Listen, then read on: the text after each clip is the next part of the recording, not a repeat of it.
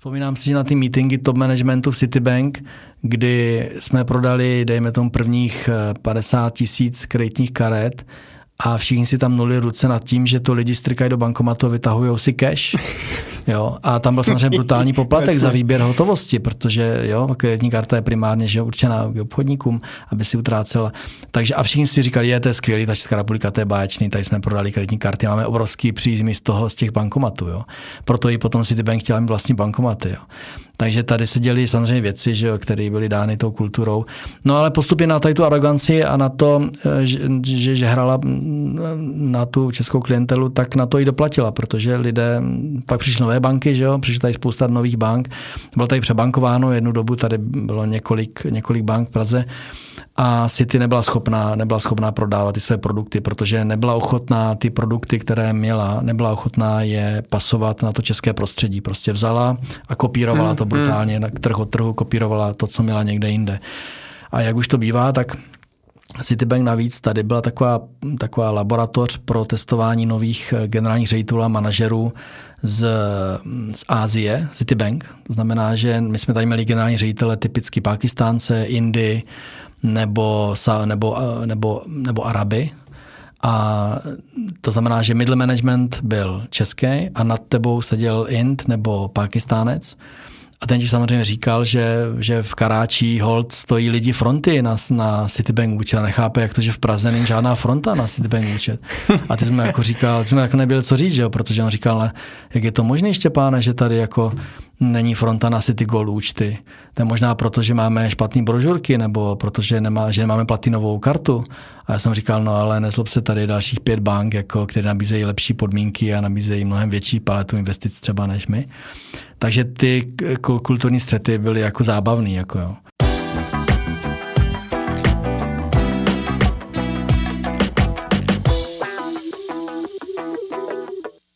Vítejte u 30. epizody podcastu Myšlení finančníků. Moje jméno je Michal Doubek a vítám u nás ve studii i mého dnešního hosta. Tím je Štěpán Lacina, spolumajitel poradenské společnosti Acredio, specializující se na konzervativní zprávu majetku pro úspěšné podnikatele, manažery a vrcholové sportovce. Štěpáne, zdravím tě. Ahoj, zdravím taky. Řekl jsem to správně? Řekl si to Přesně tak, perfektně. tak to jsem, to jsem rád. E, taky jsem rád, že se nám podařilo domluvit eh, na tento rozhovor a abys nám povykládal něco o tvém životním příběhu, který si myslím, že stojí za to vyprávět. No a já samozřejmě všech hostů na začátku tak se ptám na stejnou otázku a to je, jakým způsobem se dostali do financí, protože ne vždycky je to dětský sen uh, mít poradenskou firmu, být investorem a dělat ve financích. Tak uh, jak to bylo u tebe? Vzpomeneš si ještě?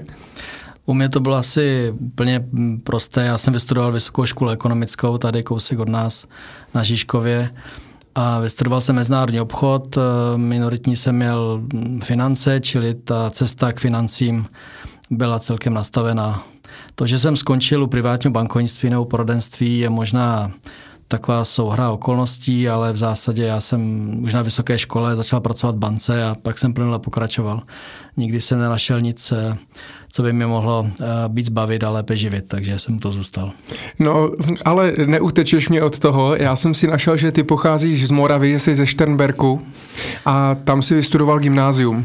Jo, jo, já jsem dokonce ještě dál, já jsem se narodil v Třinci, bydleli jsme mm-hmm. dlouho v Beskydech a potom tedy ve Štemberku, kde jsem vystudoval gymnázium, ale eh, potom jsem odešel samozřejmě do Prahy, protože v té době eh, ta Praha byla, byla nejzajímavější a tady jsem vlastně zůstal, takže už jsem, už jsem tady řadu, řadu let. A prosím tě, jenom nedohledal jsem, eh, nedohledal jsem letopočty. Já jsem se snažil to spočítat podle samozřejmě tvýho roku narození, ale mám pocit, že maturoval si někdy rok 94. Je to možný? Ale je to možný, jo, ale já jako správný bankéř jsem špatný přes čísla, takže úplně přesně to nebudu vědět, tyhle to počty, ale zhruba máš pravdu, zhruba, jo. A proč vlastně na VŠE? Bylo to už jako na gymnázium tě protože ty si začal studovat vlastně po revoluci v 90. letech, tak eh, jako tebe zajímalo něco jako takového? Bohužel nemám nic, žádnou zábavnou historku v zásadě. Já pocházím z rodiny lesáka, lesníka. Můj táta byl mm, ředitel lesního závodu ve Štemberku, ale řekl mi po revoluci, že tímto směrem nemám určitě chodit a že teď nejvíc vrčí finance, ekonomika, tak jsem poslechl tátu a dal jsem si tři přihlášky na tři vysoké školy. Eh, jednu do Brna, jednu do Prahy, jednu do Chebu, všechny tři jsem, na všechny tři jsem se dostal a pak jsem se rozhodl pro Prahu prostě protože to bylo jakoby největší město, čili normálně jako pro prosté uvažování chudého vesnického kluka, který neví přesně, co má dělat, protože že logicky na Gimplu ti nic moc neřeknou, co bys měl dělat, protože máš předpoklady, takže, takže jsem uvažoval úplně prostě a šel jsem, šel jsem do víru velkoměsta. No. Takže nakonec docela dobrá rada, ale od táty. Nakonec to dopadlo dobře, no, určitě, ale jsem jediný, který zůstal v Praze. Všichni moji spolužáci ze Štemberka, kteří sem odešli, tak se vrátili zpátky na Moravu. Na ty Moravě se přece jenom žije lehčeji a je tam ten život takový pohodovější. Takže já jsem ten stres tady přečkal a, a jsem tady jediný a v zásadě se mi tady už tak líbí, že, že si nemůžu moc představit zase naopak žít zpátky na Moravě. No. Takže asi jsem už byl trošku tak jako předurčen pro to, no, žít ve větším městě. No a takže ty se, ty se sem v podstatě odstěhoval hnedka od prváku, že jsi sem šel na koleje a... Jasně, úplně brutálně na kole od prváku, vlakem na víkendy domů, protože nebylo co jíst, takže se najíst doma o víkendu a potom ten týden tady přečkat na mizivém měsíčním uh, apanáži, že jo, táty, takže taková ta, taková ta drsná porevoluční vysoká škola. No. A jak tě to bavilo ve škole? Hele, mě to nebavilo skoro vůbec. Uh, musím říct, že jako těch po revolučních letech na té vysoké škole zůstali ti, kteří, profesoři, myslím, kteří se nemohli uchytit nikde v praxi, takže to bylo fakt tristní. Jo. Tady v zásadě přednášeli, eh, přednášelo se tím stylem, že se četli skripta v aule, a četl je člověk, který jako napsal, takže se nedozvěděl vůbec nic nového, takže to byla velká, velká nuda. Naštěstí jsem ve druháku dostal stipendium na americkou univerzitu v Coloradu, takže jsem viděl nový svět, viděl jsem, jak to funguje v Americe, že jo, což tenkrát v té době byla teda úplná pecka. A když jsem se pak vrátil, tak, tak jsem směřoval už svoji zájmy úplně jinam, takže jsem od třetíku podstatě pracoval na plný úvazek v bance a už jsem měl ty myšlenky směrem úplně jiným než, než většina mých kolegů, kteří zůstali na vysoké škole tím tradičním způsobem studia. Takže v podstatě ta stáž v tom zahraničí tě jakoby dost změnila a dost nasměřovala vlastně v tom životě. Přesně tak. Ta, ta, ta stáž nebo to roční stipendium mě velice změnilo myšlení, ukázalo ti v podstatě věci, které si nevěděl, že, že existují.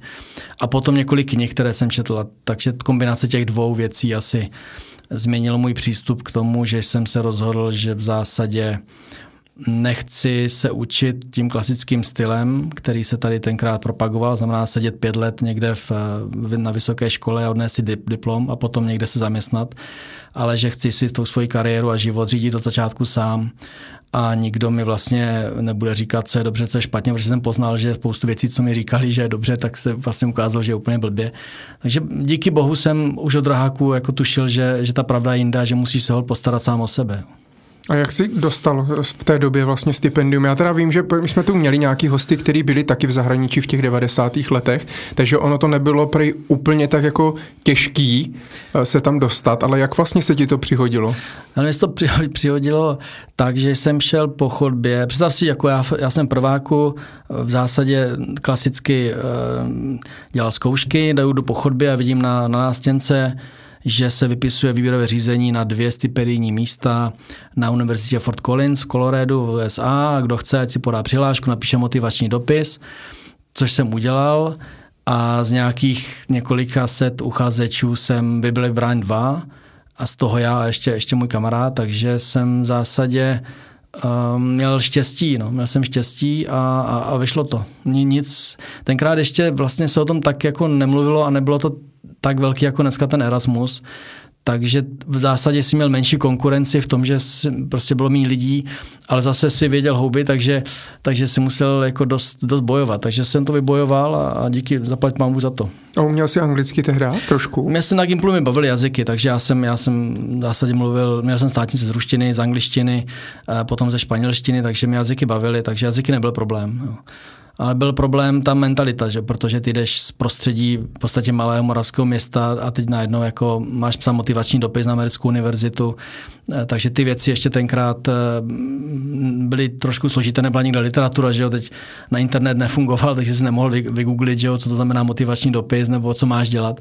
Takže jsi to psal vlastně od srdce, což možná byl důvod, proč jsem to dostal. No. Na ty věci, když píšeš prostě od srdce a máš, máš tam jakoby to svoje, tak, eh, tak to může, tak to klapne. No. Máš ho někde archivovaný? Myslím, že bych ho našel, no. Myslím, že bych ho našel. a e, to stipendium potom znamená teda, a to bylo plný stipendium, takže vlastně ta škola byla kompletně hrazená? Jo, to byl výměný program prakticky. Dva američani byli tady a my jsme chudáci. dva... Chudáci. no. Já myslím, že to bylo pro ně docela zábavný teda, ale, ale a my dva jsme byli, my, jsme, my dva jsme byli v Americe, no. Uh-huh.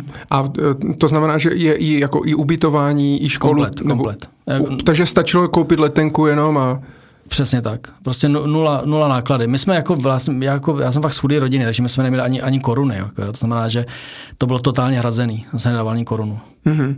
A to byla škola, já jsem našel biznis a finance, takže tam to bylo jako zaměřený už na víc na finance a biznisové záležitosti? No, ona je taková zábavná univerzita, je to největší zemědělská univerzita ve Spojených státech v Coloradu a má obrovskou fakultu samozřejmě Business and Finance, čili ta fakulta Business and Finance eh, byla ta, která, která, na, na, na kterou jsme chodili.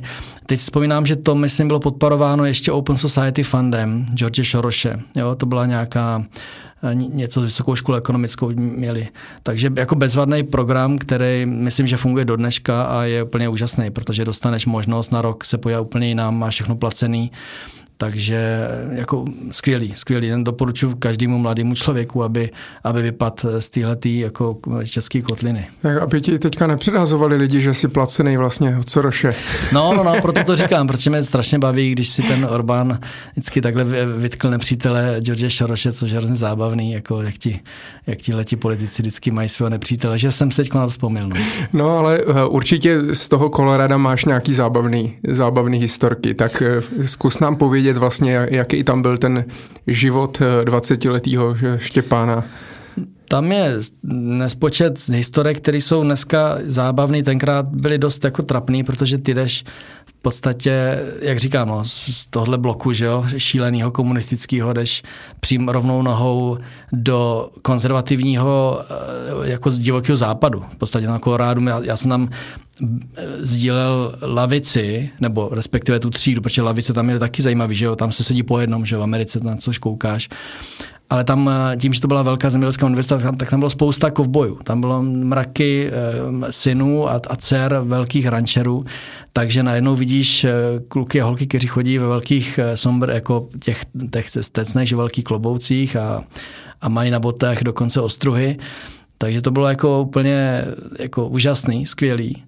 Taky jsem si tam dal ehm, v rámci té školy eh, za kredity, tady to už dneska asi můžu, když jsem si dal jako předměty jako horse riding, jako jízda na koni, že western style a, a country dancing. Potom teda, když jsem se vrátil po roce, tak eh, paní prorektorka mi tady říkala, pan Lacina, vy jste tady za naše peníze tam tančil, jezdil na koni. No, já jsem říkal, no, musíte si vědomit, že pro mě jako kluka z východní Evropy je potřeba se asimilovat do toho prostředí a musíte ten culture shock nějak vstřebat takže jsem logicky musel s těmi lidmi, že jo, s těmi spolužáky trávit taky tenhle volný čas. Tak jsem to zase ukecal a paní prorektorka teda nakonec řekla, že jo a zapsala mi to za to, že jsem nemusel mít tělocvik do konce vysoké školy, jo, čili mi jako vyčenžovala kredity za, za tělocvik tady na VŠE. Takže těch historek bylo hodně. Taková nejzajímavější historka, která mi utkvěla hodně v paměti, se týkala, se týkala té samostatnosti, což je asi největší deviza, kterou si člověk odveze z takové, z takové stáže my jsme do té doby byli zvyklí v zásadě na takovou jako českou kooperaci. Jo. Když něco nevíš, neumíš, tak se tady zeptáš spolužáka, něco okopíruješ, někde máš nějaký tahák, nějak to prostě prolezeš. A to v Americe je jako strašně jako, jako ne, jo, nikdy, jo. Nevím, jak je to dneska, ten Trump, že jo, ten to tam asi mění, ten, ten pohled na svět, ale tenkrát eh, příklad byl test, já jsem přišel ráno do třídy, měli jsme, dostali, dostali jsme papíry, já jsem si, že nemám tušku na psaní tak jsem chtěl vedle u spolužáka tušku na psaní a on mi nepůjčil. A já jsem říkal, ty blaho, tak jsem šel druhýmu, pod, taky mi nepůjčil. A já jsem říkal, tak blbě se ptám, jestli jako mám dobrou výslovnost. Mám ze tří žáků v té třídě, mi nepůjčil nikdo tušku. Jo. A já jsem musel vstát na začátku té hodiny a ty paní učitelce říct, já se omlouvám, ale prostě nemám, nemám čím psát. A ona mi teda půjčila svoji, ale řekla, nejsi připraven. Jo. Takže to jsou takovéhle lekce, který, na který koukáš a který zpětně, jak si dávají smysl, ta výchova k ty samostatnosti a k tomu vlastně nepomáhání navzájem, tam je tam byla tenkrát extrémní, no, což uh, pro naši asi kulturu nebo pro naše chápání světa není úplně fajn, ale, ale, ale asi je to dobře to zažít. Hmm. To určitě, většinou blbý je, že tady tyhle zážitky pak si vlastně uvědomíš tu, eh, tu přidanou hodnotu až se spožděním, že no. v tu chvíli si říkáš ty jo. Určitě, určitě. A druhá věc, strašně zásadní, pro to studium, eh, pro ty, kteří třeba nikdy neměli možnost eh, absolvovat takové studium v zahraničí, potažmo v té anglosaské eh, kultuře, které, ve které jsem byl, tak je důraz na to samostatné myšlení, jo, které se znova opakuje dokola dokola, kritické samostatné myšlení. Ale v té Americe je to jednoznačně dáno tak, že ty chodíš na ty hodiny ne proto, aby se tam něco učil, ale proto, aby si na té hodině předvedl to, co se naučil už doma. Jo. To znamená, že ty jdeš to ty z té hodiny, dejme tomu business management nebo derivátu nebo cokoliv, jaký, jakýkoliv subject si vybereš a v podstatě jdeš rovnou do knihovny a v té knihovně trávíš další 4-5 hodin tím, že čteš a vlastně dodatečně se dozvídáš o tom tématu, který si probíral s tím profesorem, tak, aby si byl na další hodně schopen napsat na to téma třeba esej, nebo byl schopen diskutovat na to téma. Um, to je úplně, úplně odlišný od toho systému, který se tenkrát vedl na vysoké škole ekonomické, kde si prostě byl za úkol prostě napsat dobře to, co si přečetl ve skriptech. Takže to je druhá zásadní odlišnost. Dneska si myslím, doufám, že už je to jinak a že i na českých školách už se klade důraz na, na tyhle principy toho, toho uvažování. A třetí možná ještě věc, jestli nezdržím, bych ještě řekl jedna věc, je tam velký důraz na to být schopen a přednášet před publikem. Znamená, ty si stoupneš před třídu a musí být schopen 10 minut mluvit před publikem stát a mluvit. No to zní banálně, ale každý z nás, kdo měl tu povinnost někdy něco přednášet, tak ví, jak je to strašně složitý, že najednou máš kedlí v krku, nemůžeš mluvit, plácáš blbosti, že jo, si lež hrudneš. A to je jako skvělá průprava, jo. A to nám tady strašně chybí. To vidím i dnes, když se podívám kolem sebe, tak ti lidi nejsou schopni mluvit, jo. A to už v té Americe jsme prostě trénovali. Takže na každý druhý hodně si měl nějaký referát, kde si stál bez papíru a musel si z patra prostě mluvit, že? což pro člověka z východní Evropy bylo to těžší, že to není tvůj rodný jazyk. A tak to je možná třetí aspekt toho studia, který je jako skvělý a který, který mi tady hrozně chyběl a který si myslím, že je velice důležitý pro rozvoj toho člověka. Ale možná ten rozdíl je i ten, že když tam si něco možná pokazil nebo si se přeřekl a podobně, tak si nebyl za úplnýho debila, nenechali ti to všichni jako sežrat. No, samozřejmě, tak to je hmm. přesně jak říkáš. Jo. To, že děláš chyby, to jenom, jak se říká, že jo, zakopneš pro to, abys vstal, že jo. jo. Takže to je, jasně, to prostředí tě utváří a to americké prostředí tehdy bylo teda, teda skvělý. No. Takže bys to doporučoval určitě všem i dneska, jako minimálně prostě na nějakou dobu vypadnout do zahraničí a, a zkusit si to. Naprosto, stoprocentně. A kamkoliv, je úplně jedno kam. Ideálně anglosaský systém, protože ten, ten znám a ten vím, že funguje. Ale určitě i Německo, Francie, severské země, že jo. Tak dneska, ty, já jsem četl statistiky, to jsou na tisíce studentů z Česka, který cestují, tak to je, to je báječný, jako, to je úžasný. A když to byla škola na Business and Finance, tak jak moc to bylo zaměřené na praxi? Potkával se tam potom i třeba eh, s reálnými bankéři, eh, normálními investičními, nebo jezdili, jezdili jste po někam na burzu se podívat? Nebo... Hele, já, já musím říct, že to, tohle byl undergraduate program, to znamená, to nebylo, to byla vlastně taková ta jako je přípravka na tu ultra vysokou. Já jsem nikdy nestudoval žádný Harvard nebo něco podobného, takže, takže my jsme se učili v podstatě základní věci, které ale tedy na vysoké škole ekonomické se tehdy vůbec nebrali, takže ono to bylo jako v vozovkách basic, ale, ale v podstatě to bylo hodně, hodně pokročilé v té, v té business a management sféře, ale nebyly tam žádné praxe, jako že by tam chodili, že by tam přišel Warren Buffett a přednášel nám o investicích, to ne. A to on někam chodí takhle? Nevím, nevím, nevím. Možná jo. Napíšem mu. no a e, když se pak teda vrátil zpátky do Česka, hm, chtěl se vůbec vrátit? Nepřemýšlel, že bys tam zůstal? Já vůbec nejsem schopen žít v, někde v zahraničí. Já jsem Čech, jako no, Morava, jako Poleno, já musím žít tady. O to víc mě trápí, co se tady jako děje v té politice, ale hold, prostě musím, jako chci žít tady a baví mě to tady. Takže já jsem přišel a jediný, co jsem okamžitě udělal, že jsem si uvědomil, že nemůžu dál pokračovat jako klasický student a musím něco podniknout, tak jsem si našel tenkrát jedinou finanční instituci, která tehdy u nás eh, měla, podnikala, což byla americká Citibank. A tam jsem napsal totální jako životopis, že tam prostě musím a chci pracovat, že není jiná možnost. Um, a to jsem tam naštěstí se dostal, takže jsem od té doby vlastně od druháku už pracoval na plný úvazek v bance a chodil do školy v zásadě jenom proto, abych, abych měl titul inženýra tenkrát, dneska magistra, což byl taková ulitba, že on rodičům, aby, aby nebyli zklamáni, že, že dali se na, na vysokou a ten to nedostudoval. A jak jsi to tam poslal dopisem? Nebo tam odnes Jasně, osobně? Já jsem, tam, já jsem tam šel osobně, myslím tenkrát určitě. No.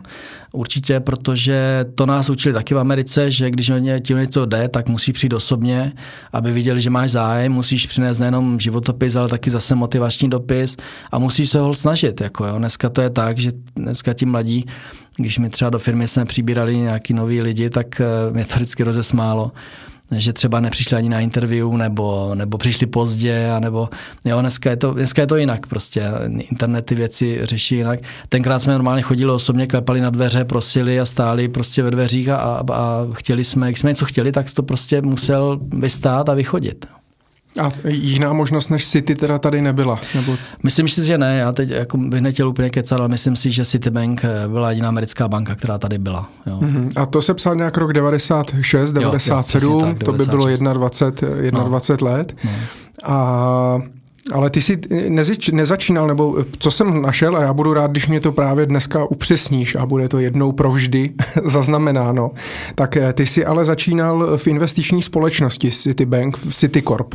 Ano, přesně tak. Já jsem, já jsem šel na HR, Human Resources, že jo, Citibank, a tam mi řekli, že nikoho nikam nepotřebují, všude mají plno, a já jsem říkal, že jsem ochoten prostě tady v zásadě kopírovat papír na tiskárně. A oni řekli, no, tak to je zajímavý. A tenkrát ředitel Citicorp investiční společnosti um, řekl, jasně, to se mi líbí ten kluk, takže ho přijmu, dali mi 2,5 tisíce korun za měsíc, jako studentovi nic, nedělal jsem vlastně vůbec nic. A to Ale, byl Radovan Vávra? To byl Radovan Vávra, ano, prostě tak, Radovan Vávra. A v zásadě té Citicorp investiční společnosti, když jsem přišel do té místnosti, tak v ní seděli Tomáš Krsička, Tomáš Strna, což jsou dnešní současní partneři v Akrédiu, takže my se známe s těmi kluky strašně, strašně dlouho. A dále tam seděla v pravu dveří, vzpomínám Kamila, Kamila Horáčková nebo Spurná dneska, která dneska manažuje Credit Suisse, eh, penzijní fond ve Švýcarsku, velice úspěšná dáma, která, která udělala velkou kariéru eh, v zahraničí. Takže my jsme se tam takhle potkali s takovým skvělým týmem lidí a jak říkám, já jsem tam začal z ničeho a postupně, postupně jsem se, jsem se nějakým způsobem bavil těmi, těmi eh, profesemi, které v té investičce se dělali, což byla hlavně ten analýza cených papírů, analýza podniků a firm, potom portfolio management, jako juniorský samozřejmě portfolio management. A v zásadě po, teď nechci, myslím, že po pěti letech přišla Citibank do České republiky i s licencí na retailové eh, služby, znamená poskytování retailového bankovnictví. A mě si vyhlídli, tenkrát ředitel David si mě vyhlídl jako ředitele nebo eh, člověka odpovědného za rozvoj City Gold segmentu, což je takový affluent, eh, affluent bankovnictví pro lepší klientelu.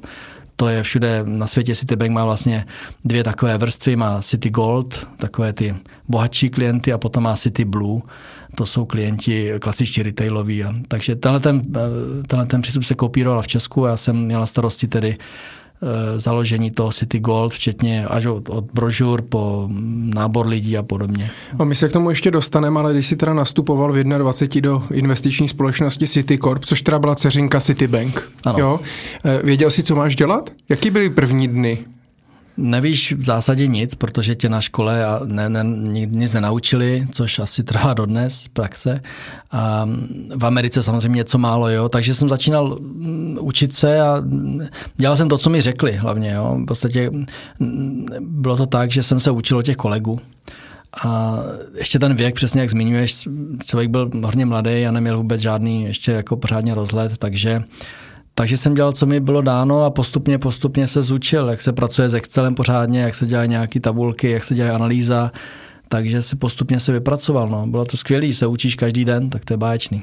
A já jsem si našel, že si dělal i jako prodej investičních produktů a uh, investiční společnost Citicorp, která tady už teda uh, není a k tomu se možná ještě dostanem, uh, tak měla ale standardní nějaké podílové, podílové fondy, spravovala nějaký penzijní fond a tak dále a to se prodávalo potom teda zákazníkům? Citicorp měla tři podílové fondy, akciový, dluhopisový a fond peněžního trhu, plus potom dělala přímou zprávu portfolií pro institucionální investory, což byly externí penzijní fondy, pojišťovny a byly to i některé města a obce.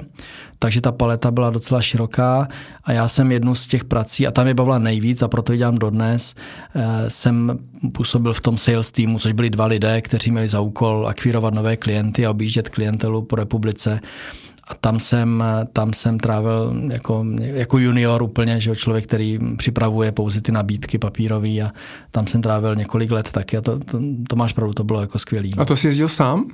Nejdřív jsem jezdil s Karlem Čančarou, vlastně s tím seniorem a potom jsem jezdil sám. No. Potom jsem jezdil sám.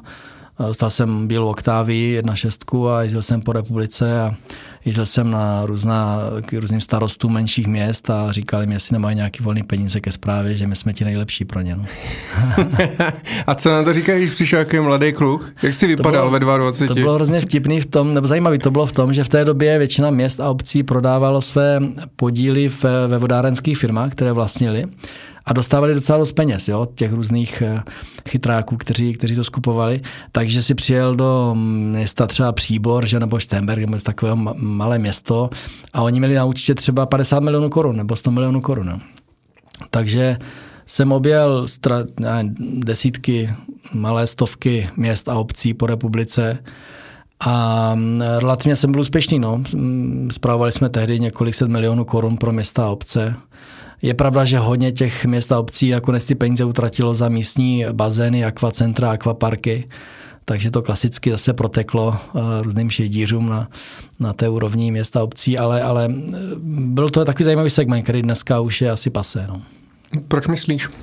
Myslím si, že nemají už tyhle ty města, nebo možná, že mají těžko říct. No. Teďka jsem četl, že na, na to, na, na Motejlek psal, že Praha 2, tuším, někam teďka dala do nějakých dluhopisů nebo do něčeho, jo, nějakých 1,8 miliardy nebo něco, tak jim tam popřáli hodně štěstí. Jo, to je hezký. Já jsem ten segment, ještě, že tě skočím do řeči, um, tedy poctivě, poctivě vyzkoušel, myslím, segment těch institucionálních investorů, ať to byly firmy nebo tyhle města, ale rozhodl jsem se nakonec zůstat u té privátní klientely, protože eh, tam se pracuje lépe a seš jako poradce mnohem lépe ohodnocen. A teď nemyslím penězi ohodnocen, ale si ohodnocen za to úsilí. Eh, prostě, co pro ně děláš? Co pro ně děláš, asi poctivě ohodnocen. Jo. A eh, když si říkáš, že jsi byl velmi úspěšný, tak tím pádem věk nehrál roli, takže pokud je dneska někomu třeba 21, 20, neměl by se toho bát, jakože je mladý a co budou říkat, odmítnou mě. Ale v tom našem oboru, o kterém teď mluvíme spolu, tak ten věk je poměrně si myslím, že do, do zásadní. Možná jako, je to tak, že uh, anglicky se tomu říká grey hair, znamená šedý vlas. Jo. Když máš šedivý vlasy a jsi starší člověk, tak zbuzuješ automaticky větší důvěru než když je 21, 25. Um, takže já si myslím, že když někdo je starší, vypadá seriózněji, tak má jako náskok. Má náskok. Samozřejmě jako mladý to můžeš dohnat vědomostná, znalostná energií, a může být taky úspěšný a šikovný. Já jsem ne, neříkal sobě, že jsem byl velmi úspěšný, já vůbec nevím, jestli jsem byl úspěšný, jo, v té době byli určitě úspěšnější. A bylo to fakt těžký. Jo, a vzás, myslím si, že v 25, v 25 dostat jakoukoliv manažerskou funkci je, je špatně. Jo. Jakkoliv je člověk jako bystrej a jakkoliv vypadá, že na to má, tak, tak prostě jsou věci a v tom manažerským slova smyslu potřebu musíš dospět. Musíš dostat ty životní nějaké rány, musíš ten svět pochopit abys mohl za A manažovat lidi, což jsem tenkrát měl na starosti. Já jsem měl na starosti asi sedm lidí jakože, jakože podřízených, což v mém věku, že 23 jsem se měl manažovat lidi, kterým bylo třeba 40 nebo starší, takže je to složitý z tohohle pohledu. A to si v podstatě ještě byla vejšce vlastně. V to jsem pořád na vejšce, no, přesně tak. A myslím si, že to je špatně. Jo. Myslím, jako tehdy jsem to bral jako wow, to je skvělý, takhle dostaneš příležitost, to je bomba, ale hrozí tam vyhoření. Jo. Ty, ty dostaneš to mladého člověka do situací, ve kterých si prostě neví rady už jenom z toho titulu, že mu chybí ty životní zkušenosti. A ty se nedají naučit. Jo.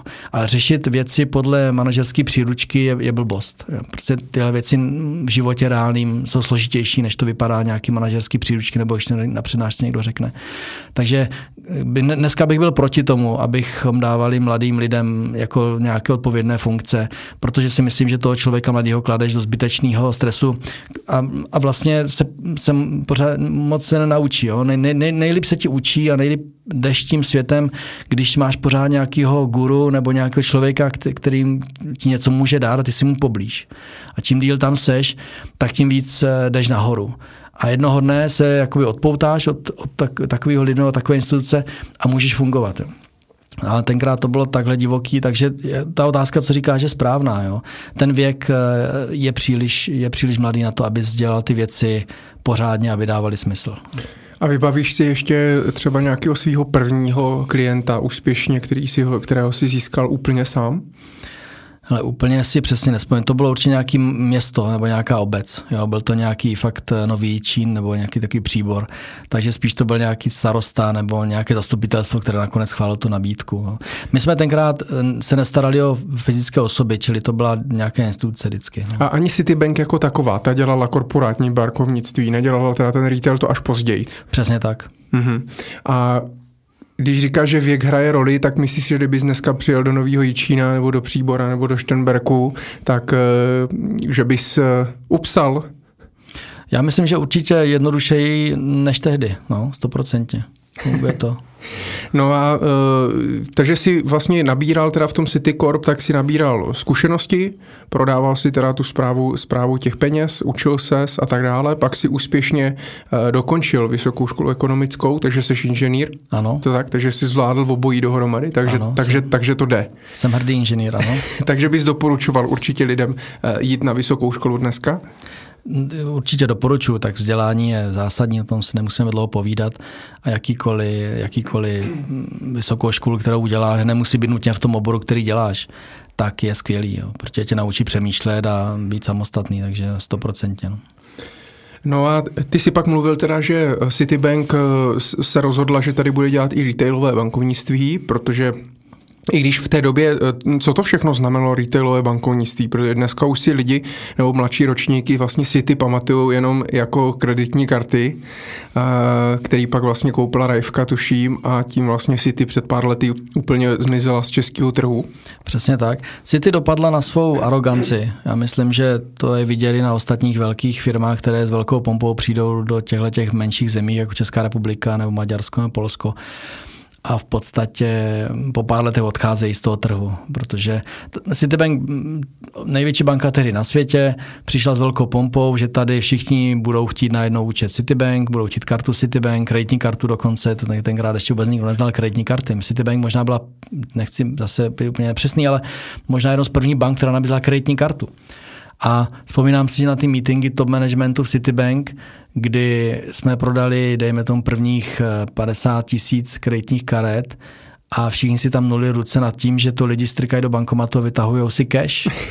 Jo, a tam byl samozřejmě brutální poplatek za výběr hotovosti, protože jo, kreditní karta je primárně že určená k obchodníkům, aby si utrácela.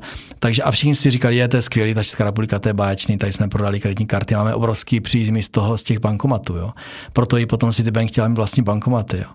Takže tady se děli samozřejmě věci, že, které byly dány tou kulturou.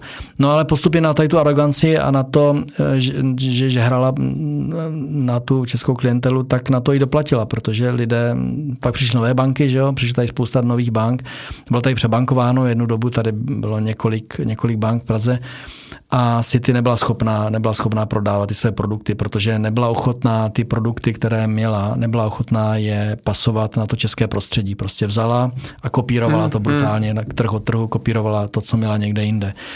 A jak už to bývá, tak Citibank navíc tady byla taková, taková laboratoř pro testování nových eh, generálních ředitelů a manažerů z, z Ázie, Citibank. To znamená, že my jsme tady měli generální ředitele typicky Pakistánce, Indy nebo, nebo, eh, nebo, nebo Araby. A to znamená, že middle management byl český a nad tebou seděl Ind nebo Pakistánec. A ten ti samozřejmě říkal, že, že v Karáčí hold stojí lidi fronty na, na Citibank účet a nechápe, jak to, že v Praze není žádná fronta na Citibank účet. A ty jsme jako říkal, ty jsme jako nebyli co říct, že jo, protože on říkal, jak je to možné, Štěpáne, že tady jako není fronta na City Gold účty. To je možná proto, že máme špatné brožurky nebo protože nemá, že nemáme platinovou kartu. A já jsem říkal, no ale nezlob se tady dalších pět bank, jako, které nabízejí lepší podmínky a nabízejí mnohem větší paletu investic třeba než my. Takže ty kulturní střety byly jako zábavný. Jako jo. A já jsem si chtěl právě zeptat, eh, jak moc vlastně jste moc byli navázaný třeba na to americké vedení a na tu Ameriku jako takovou? Skoro nula, absolutní nula. To znamená, že tam to fungovalo úplně oddělený světy. To Citibank, myslím, že dodnes tak funguje. To jsou, Citibank eh, funguje sice jako, že to je americká banka, ale v podstatě je to několik bank, které jsou u sebe, mají stejné jméno, ale fungují úplně eh, odděleně. A pro něj nejzajímavější trhy tehdy byly a možná i dneska jsou Indie, eh, Ázie, to jsou trhy, na kterých se dají rýžovat peníze, že jo? protože tam vstupuješ jako jakoby Světová americká banka každý ten int chce mít hold účet v americké bance. Že? Takže mm. Oni byli hrozně aktivní na těchto těch trzích. No a právě, aby ty manažery nějak jako vyškolili, aby zjistili, jestli ten, jestli ten manažer bude dobrý, až ho dají teda někam, tak ho z Indie dal nejdřív do Česka, tady ho nechali tři roky manažovat eh, Citibank a zjistili, jestli je schopný, když byl schopný, tak šel zpátky do Indie. Když byl mega schopný, tak dostal vstupenku do Londýna nebo do Ameriky, do, teda už to bylo jako nejvíc, že jo, samozřejmě. Ale když byl aspoň trošku schopný, tak šel řídit banku někam do, do Karáči nebo do Delhi. No a když nebyl schopný, tak, tak vrčel zpátky, prostě pracoval pro Citibank, ale už na další pozici. Takže to bylo, tady, Česko mělo trochu smůlu na tohle a Citibank z toho důvodu taky odešla tady z toho trhu. No. A Citibank eh, dneska eh, z pohledu eh, jakoby světových bank, Máš ještě přehled? Ne, nemám. Já si Citibank jsem sladil kontakt a oni nejsou či, eh, nějak činí tady v tomhle segmentu. Potom, když jsme založili Acredio, tak jsem Citibank kontaktoval, protože jsme s nimi chtěli navázat nějakou spolupráci. A setkal jsem se zase s tím klasickým Citibank arrogantním přístupem, kdy mi řekli, že Citibank Private Bank, což je taková zase sekce pro ty top affluent klienty, tak berou klienty pouze nad 10 milionů euro. Jo po 10 milionů dolarů se s nikým nebaví, no, takže zase, jo, takže to je složitý potom. No. Hmm, hmm.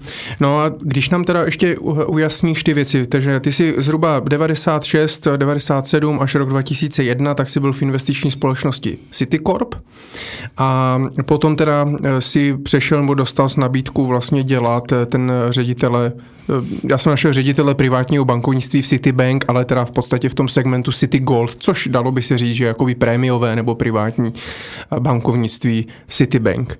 Což vlastně taky, ono bylo ti 26 let, že? Když jsi dostal na starosti, byl si ředitel jo, tak. privátního mm. bankovnictví. Mm. Já jsem ještě v té době, tak dva roky v Citibank eh, měl za úkol, jsem byl certifikovaným školitelem pro takový investiční program, to bylo asi jedno z nejzajímavějších období mého profesního života v Citibank, kdy jsem lítal, um, lítal jsem po pobočkách Citibank, ať už tady v Rusku, v Izraeli, v Polsku, v Dubaji a školil jsem nové zaměstnance Citibank v oblasti právě prodeje investičních produktů. Mm-hmm. To, to bylo velice zajímavé, protože dostaneš jako školení, jak školit, takže to samozřejmě Citibank, proč je Citibank jako úspěšná? Jo? V zásadě ze dvou důvodů. Jednak, že si, tomu se říká compliance, pro ty znalé znamená, že si totálně hlídá vnitřní procesy v bance. To znamená, aby nedošlo k žádným fraudům, žádným krádežím. Hlídá si své jméno. To v tom extrémně silná Citibank a i ostatní banky, které, tak, které jsou úspěšné, tak jsou v tomhle silní. A druhá strašně důležitá věc, jediná, je HR HR Human Resources. Ta banka měla skvěle propracovaný systém výběru vlastně manažerů, výběru pracovníků. O tom, jak jsem se zmínil, ta Indie, tak to je, to je ono. Jo. Oni prostě věděli, kam ty lidi posouvat po světě a vybírali si ty nejlepší z nejlepších. Takže když si dostal možnost té Citibank se něco naučit, tak oni tě dokázali poslat na úžasný programy výcvikový a tréninkový. No, to má se letěl na dva týdny do Londýna a tam tě školili fakt jako top borci na jakýkoliv téma. Já jsem tady dělal investiční produkty, ale mohl si dělat kreditní karty, půjčky, cokoliv. Takže to je, musím smeknout, že Citibank jako propracovaný školení a výběr jako lidí měla jako zvládnutý extrémně dobře. Hmm. No a e, když jsi nastupoval do toho, e, do toho City Gold, mm-hmm. tak Citicorp už šla pomaličku do likvidace, nebo to bylo až ještě o něco, o něco později? Ne, ne, Citicorp byla v největším rozkvětu, ta investiční společnost zpravovala několik miliard, eh, nevím přesně kolik. 8,8. 8,8, vidíš to, dobrý. No, což na tu dobu ne, nebylo, nebylo hmm. vůbec špatný, jo? tenkrát si vím, že jako, jako, to byly jaký firmy, tady by Konsek začínala podobně, a že oni měli jako úspěch kluci a dařilo se jim. Jo, ale z pohledu globální Citibank to byl pořád jako pidi, pidi, hmm, pidi, jako jo. Když to přepočítáš na dolary ještě v té době, myslím, že byl dolar za 40 korun, tak, tak si dostal legrační číslo, čili pro Citibank mít tady investiční společnost v České republice se všemi potenciálními mm, legal třeba issues nebo klient, jo, client, eh, klientských nějakých stížností. To, to riziko, to riziko podnikání bylo pro Citibank tak vysoké, že se zcela logicky rozhodla zabalit ten asset management business. A nejenom v Česku, oni, oni zabalili eh, i v jiných zemích v okolí. Jo. Takže tam došlo k tomu, že dostali příkaz kluci z Londýna nebo z New Yorku dokonce, že se to prostě zavře. Zkoušeli to prodat, myslím, že byly nějak jednání tenkrát s Českou spořitelnou, no, ale to samozřejmě nedopadlo. A nevíš proč? No, protože samozřejmě logicky se přišlo na to, že eh, že ti klienti, kteří jsou v Citibank, tak nechtějí být český spořitelně. Že? Takže česká spořitelna by si koupila něco a pak by ti klienti odešli. Ten asset management business je v tomhle eh, nešikovný, že je často založen, nebo je asi vždycky založen na, buď na značce, to je v případě Citibank, anebo na vztahu k těm určitým lidem, portfolio manažerům nebo tak dále. Takže prodávat takový biznis je stejně složitý jako prodávat třeba advokátní kancelář. No ale ty fondy stejně potom někam eh, se šly, ne? Někdo, nějaká investiční společnost je musela převzít a... Ne, ne, ne, byly ne? rozpuštěny. Normálně se to rozdalo, rozdalo se zpátky peníze a, a konec. Takže se odprodali aktiva, které tam byly? Roz... Neodprodali, likvidace. To znamená, přišel za klient a řekl, nezlobte se, my končíme, vente si peníze, dejte si, dejte si do komerční banky. Hm. No, to už se byli nadšení.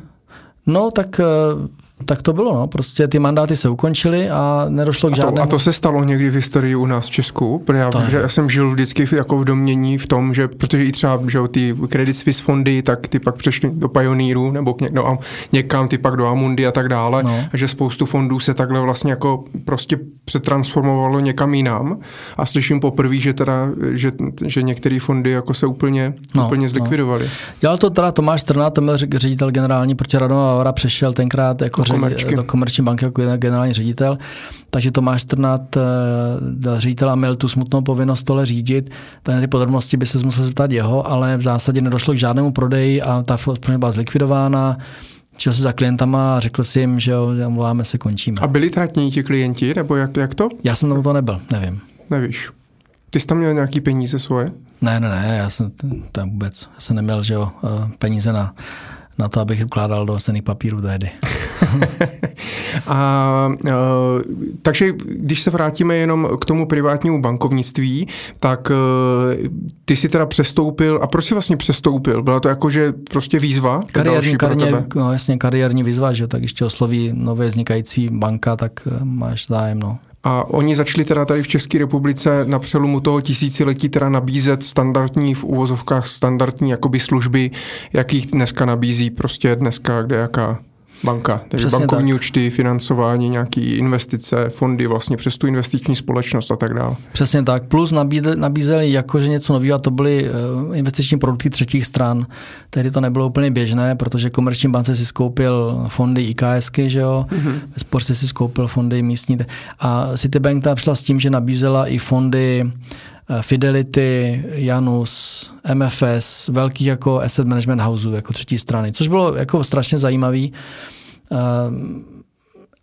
a je to možná dodnes tak trošku ještě pořád unikátní. No. Citibank opravdu měla, oni tomu říkali open architecture, otevřená hmm. architektura. Kdy se snažili vytvořit v klientovi dojem, že nejsou zaměření na prodej vlastních produktů, ale že chtějí prostě nabídnout tomu klientovi to nejlepší pro ně, jak se říká, tudíž mu nabízeli i více jako konkurenčních, konkurenčních produktů. Což v podstatě dneska, dneska třeba dělá koncek, že jo? Tehdy nedělal, protože tehdy vlastně ještě byli hodně na maklerskou činnost zaměření, takže... Jo, jo, hmm. dneska to dělá určitě koncek, no dělá to víc. Jo. Ono i, i GNT teďka že se rozhodlo vlastně pustit, pustit si tam víc správců a podobně. Spíš je škoda, že pořád jsme tak malý trh, že těch správců je tady strašně málo. Třeba Janus tady nemá vůbec, že jo, dneska žádný zastoupení. Je tady pár vlastně správců, Fidelity, Amundi, BNP Paribas a tak plus minus celý, hmm. což je škoda. Nicméně, ty, když si teda přešel do toho privátního bankovnictví, tak tam si teda tvořil v podstatě to úplně jako odznova. To bylo teda jako nový oddělení vlastně. No.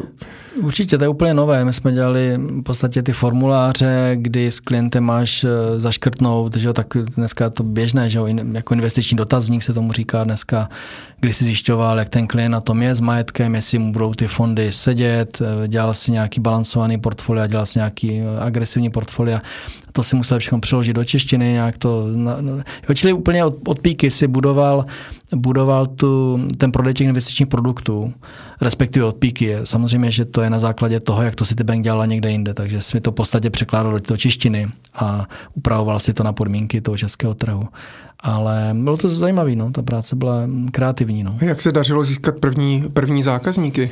Asi jste oslovili možná ty jako z těch, z těch institucí, z těch institucionálních investorů, ať si tam udělají osobní účet? Nebo? No, člověk by očekával, že to tak bude, ale jak to bývá, a teď, když dneska mluvím s kluky třeba z RST, tak je to podobně, pořád nefunguje úplně komunikace mezi korporátním bankovnictvím a retailovým, takže ty korporace, korporátní bankovnictví Citibank eh, poskytuje poskytovala úvěry bohatým podnikatelům, ale, ale nechtěla, nechtěla představit retailové bankovnictví Citibank, protože protože prostě protože, nevím proč. Jo. Takže tam ta komunikace vázla hrozně moc. Je to samozřejmě osobní nějaká animozita mezi manažery, je to způsob odměňování, že jo.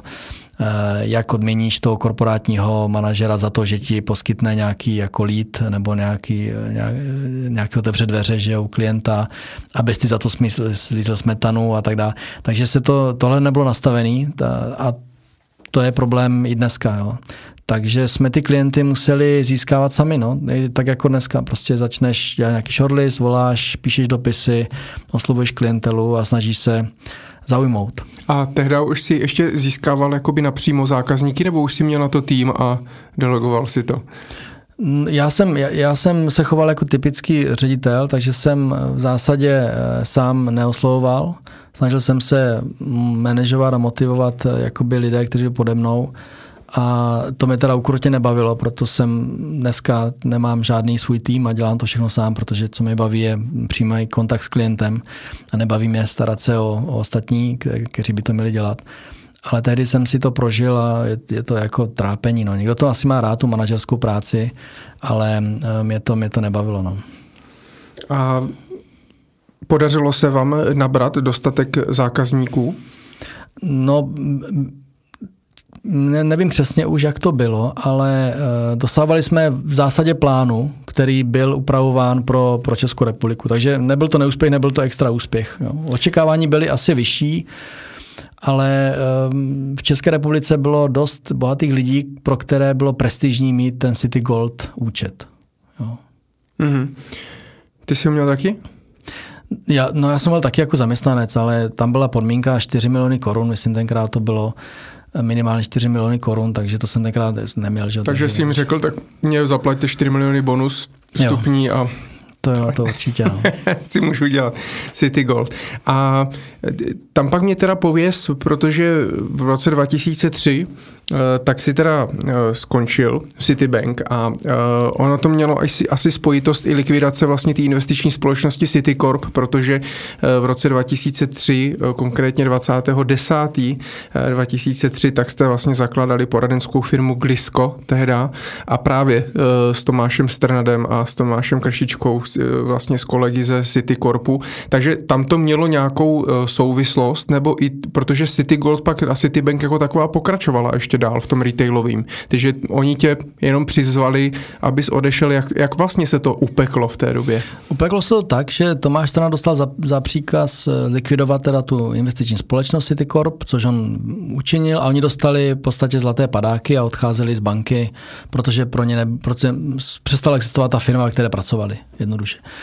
A my jsme se potkali na nějakém semináři někde s Tomášem a v zásadě jsme si řekli, hele, co teď, jako oni říkali, nebo nevím, co budeme dělat, že jo? Já jsem říkal, hele, já dělám tohleto, není to něco, co by mě úplně naplňovalo pro celý zbytek života, pracovat jako zaměstnanec v, ve firmě není úplně jednoduché, zvlášť té době, jak jsem zmínil to indicko-pakistánské vedení, tak si neustále bojoval se šéfy, kteří nebyli laděni na stejnou notu jako ty, takže si necítil se úplně jako naplněn podni, jakoby eh, zaměstnanecky.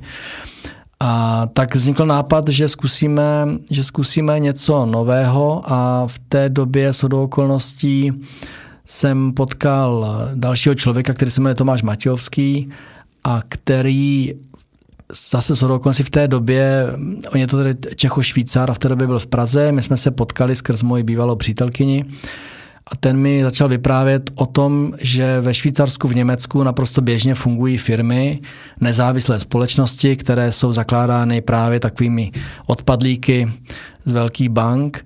A tyhle ty firmy, dneska se tomu říká family office, wealth management, cokoliv, ale ty firmy v zásadě fungují jako poradci nebo správci peněz bohatým lidem. A my jsme si řekli, to je zajímavý, děláme v tom, že roky, tak to pojďme zkusit. Takže takhle vznikl nápad založit uh, Glisko, uh, které jsme začali velice pomalu rozjíždět, protože jsme ještě nevěděli vůbec, jak to dělat, že jo, jak, jak to komunikovat. V té době tady byly jenom banky. Tady byly jenom banky. To jsem se chtěl právě zeptat, tady no. nebyla žádná taková poradenská firma tohoto typu? Nebyla, nebyla, absolutně nebyla. V zásadě i dneska ji moc nejsou vidět. No. Dneska pořád jsou tady spíš ty provizní systémy, znamená ty velké firmy Swiss Life, Broker Consulting, prostě firmy, které jsou placeny z provizí, ale obrátit to, aby ti někdo platil, jako takzvané placené poradenství, to tenkrát bylo úplně nový, že jo, a dneska pořád to je takový jako složitý, jo, protože Češi nejsou zvyklí platit za něco jako finanční poradenství. A tenkrát to bylo úplně nový. Že? Konsek ten byl totálně v retailu, ten se snažil dělat eh, fondy pro retail, takže a, a vlastně dělal trading že? společně s Wooden Company a Pátry. Tady vznikly ty tři housey na, hlavně na equity trading. A, takže firma tohoto typu byla velice unikátní. Mm-hmm. No a proč Glisko? Máte Ale... nějakou spojitost? Já jsem se koukal, že jsou ve světě nějaké firmy Glisko. To je, normálně si vezmeš latinský slovník a hledáš, co se ti líbí. takže glisko myslím, že znamenalo růst, takže se nám to jako líbilo, tak jsme to dali. A credio vlastně znamená, myslím, důvěřovat, důvěra, takže eh, ty slova ale jsou z latinského slovníku, protože vybrat název je, je, dost, je dost složitý. No a takže, no. takže, jste, takže jste odešli. Eh, je ale zajímavý, že vlastně tobě bylo 28, když jste mm, to zakládali. Jo, Pořád celkem jako mladý mladý kluk? No, tak uh, víš co, v té době člověk, uh, člověk dospíval rychleji než dneska, no.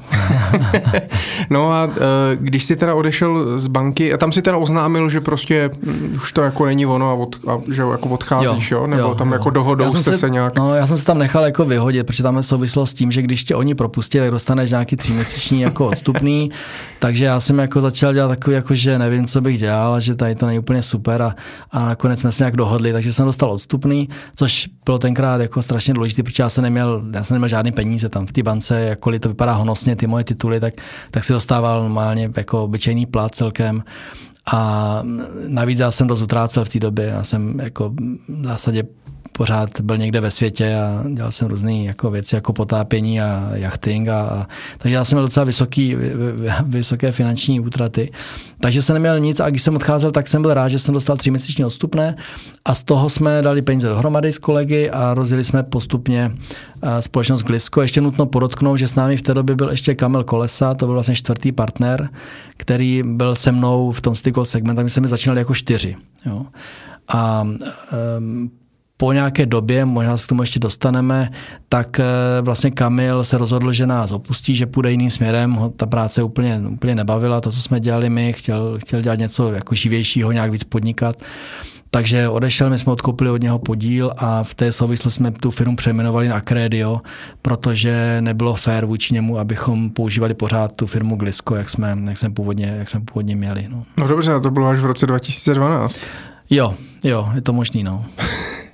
Ono, a... to, ono to trvalo tak pár let, eh, to bylo, no, No, my jsme ještě, vza, ještě teda si můžu doplnit k tomu přechodu z Gliska na Acredio. Eh, my dneska fungujeme jako duálně. Máme v podstatě dvě firmy. Eh, jedna je ve Švýcarsku registrovaná v Curychu, Acredio Swiss ta má licenci švýcarskou jako obchodní s papíry a potom je Acredo Česká republika, kdy máme ta licenci obchodní a papíry.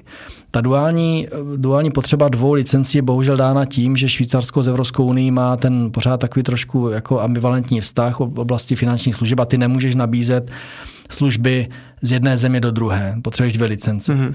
A něco podobného jsme už tenkrát na to aspirovali a proto jsme měli Glisko, Glisko spíš pro Českou republiku a Credo jsme chtěli udělat pro, pro Švýcarsko.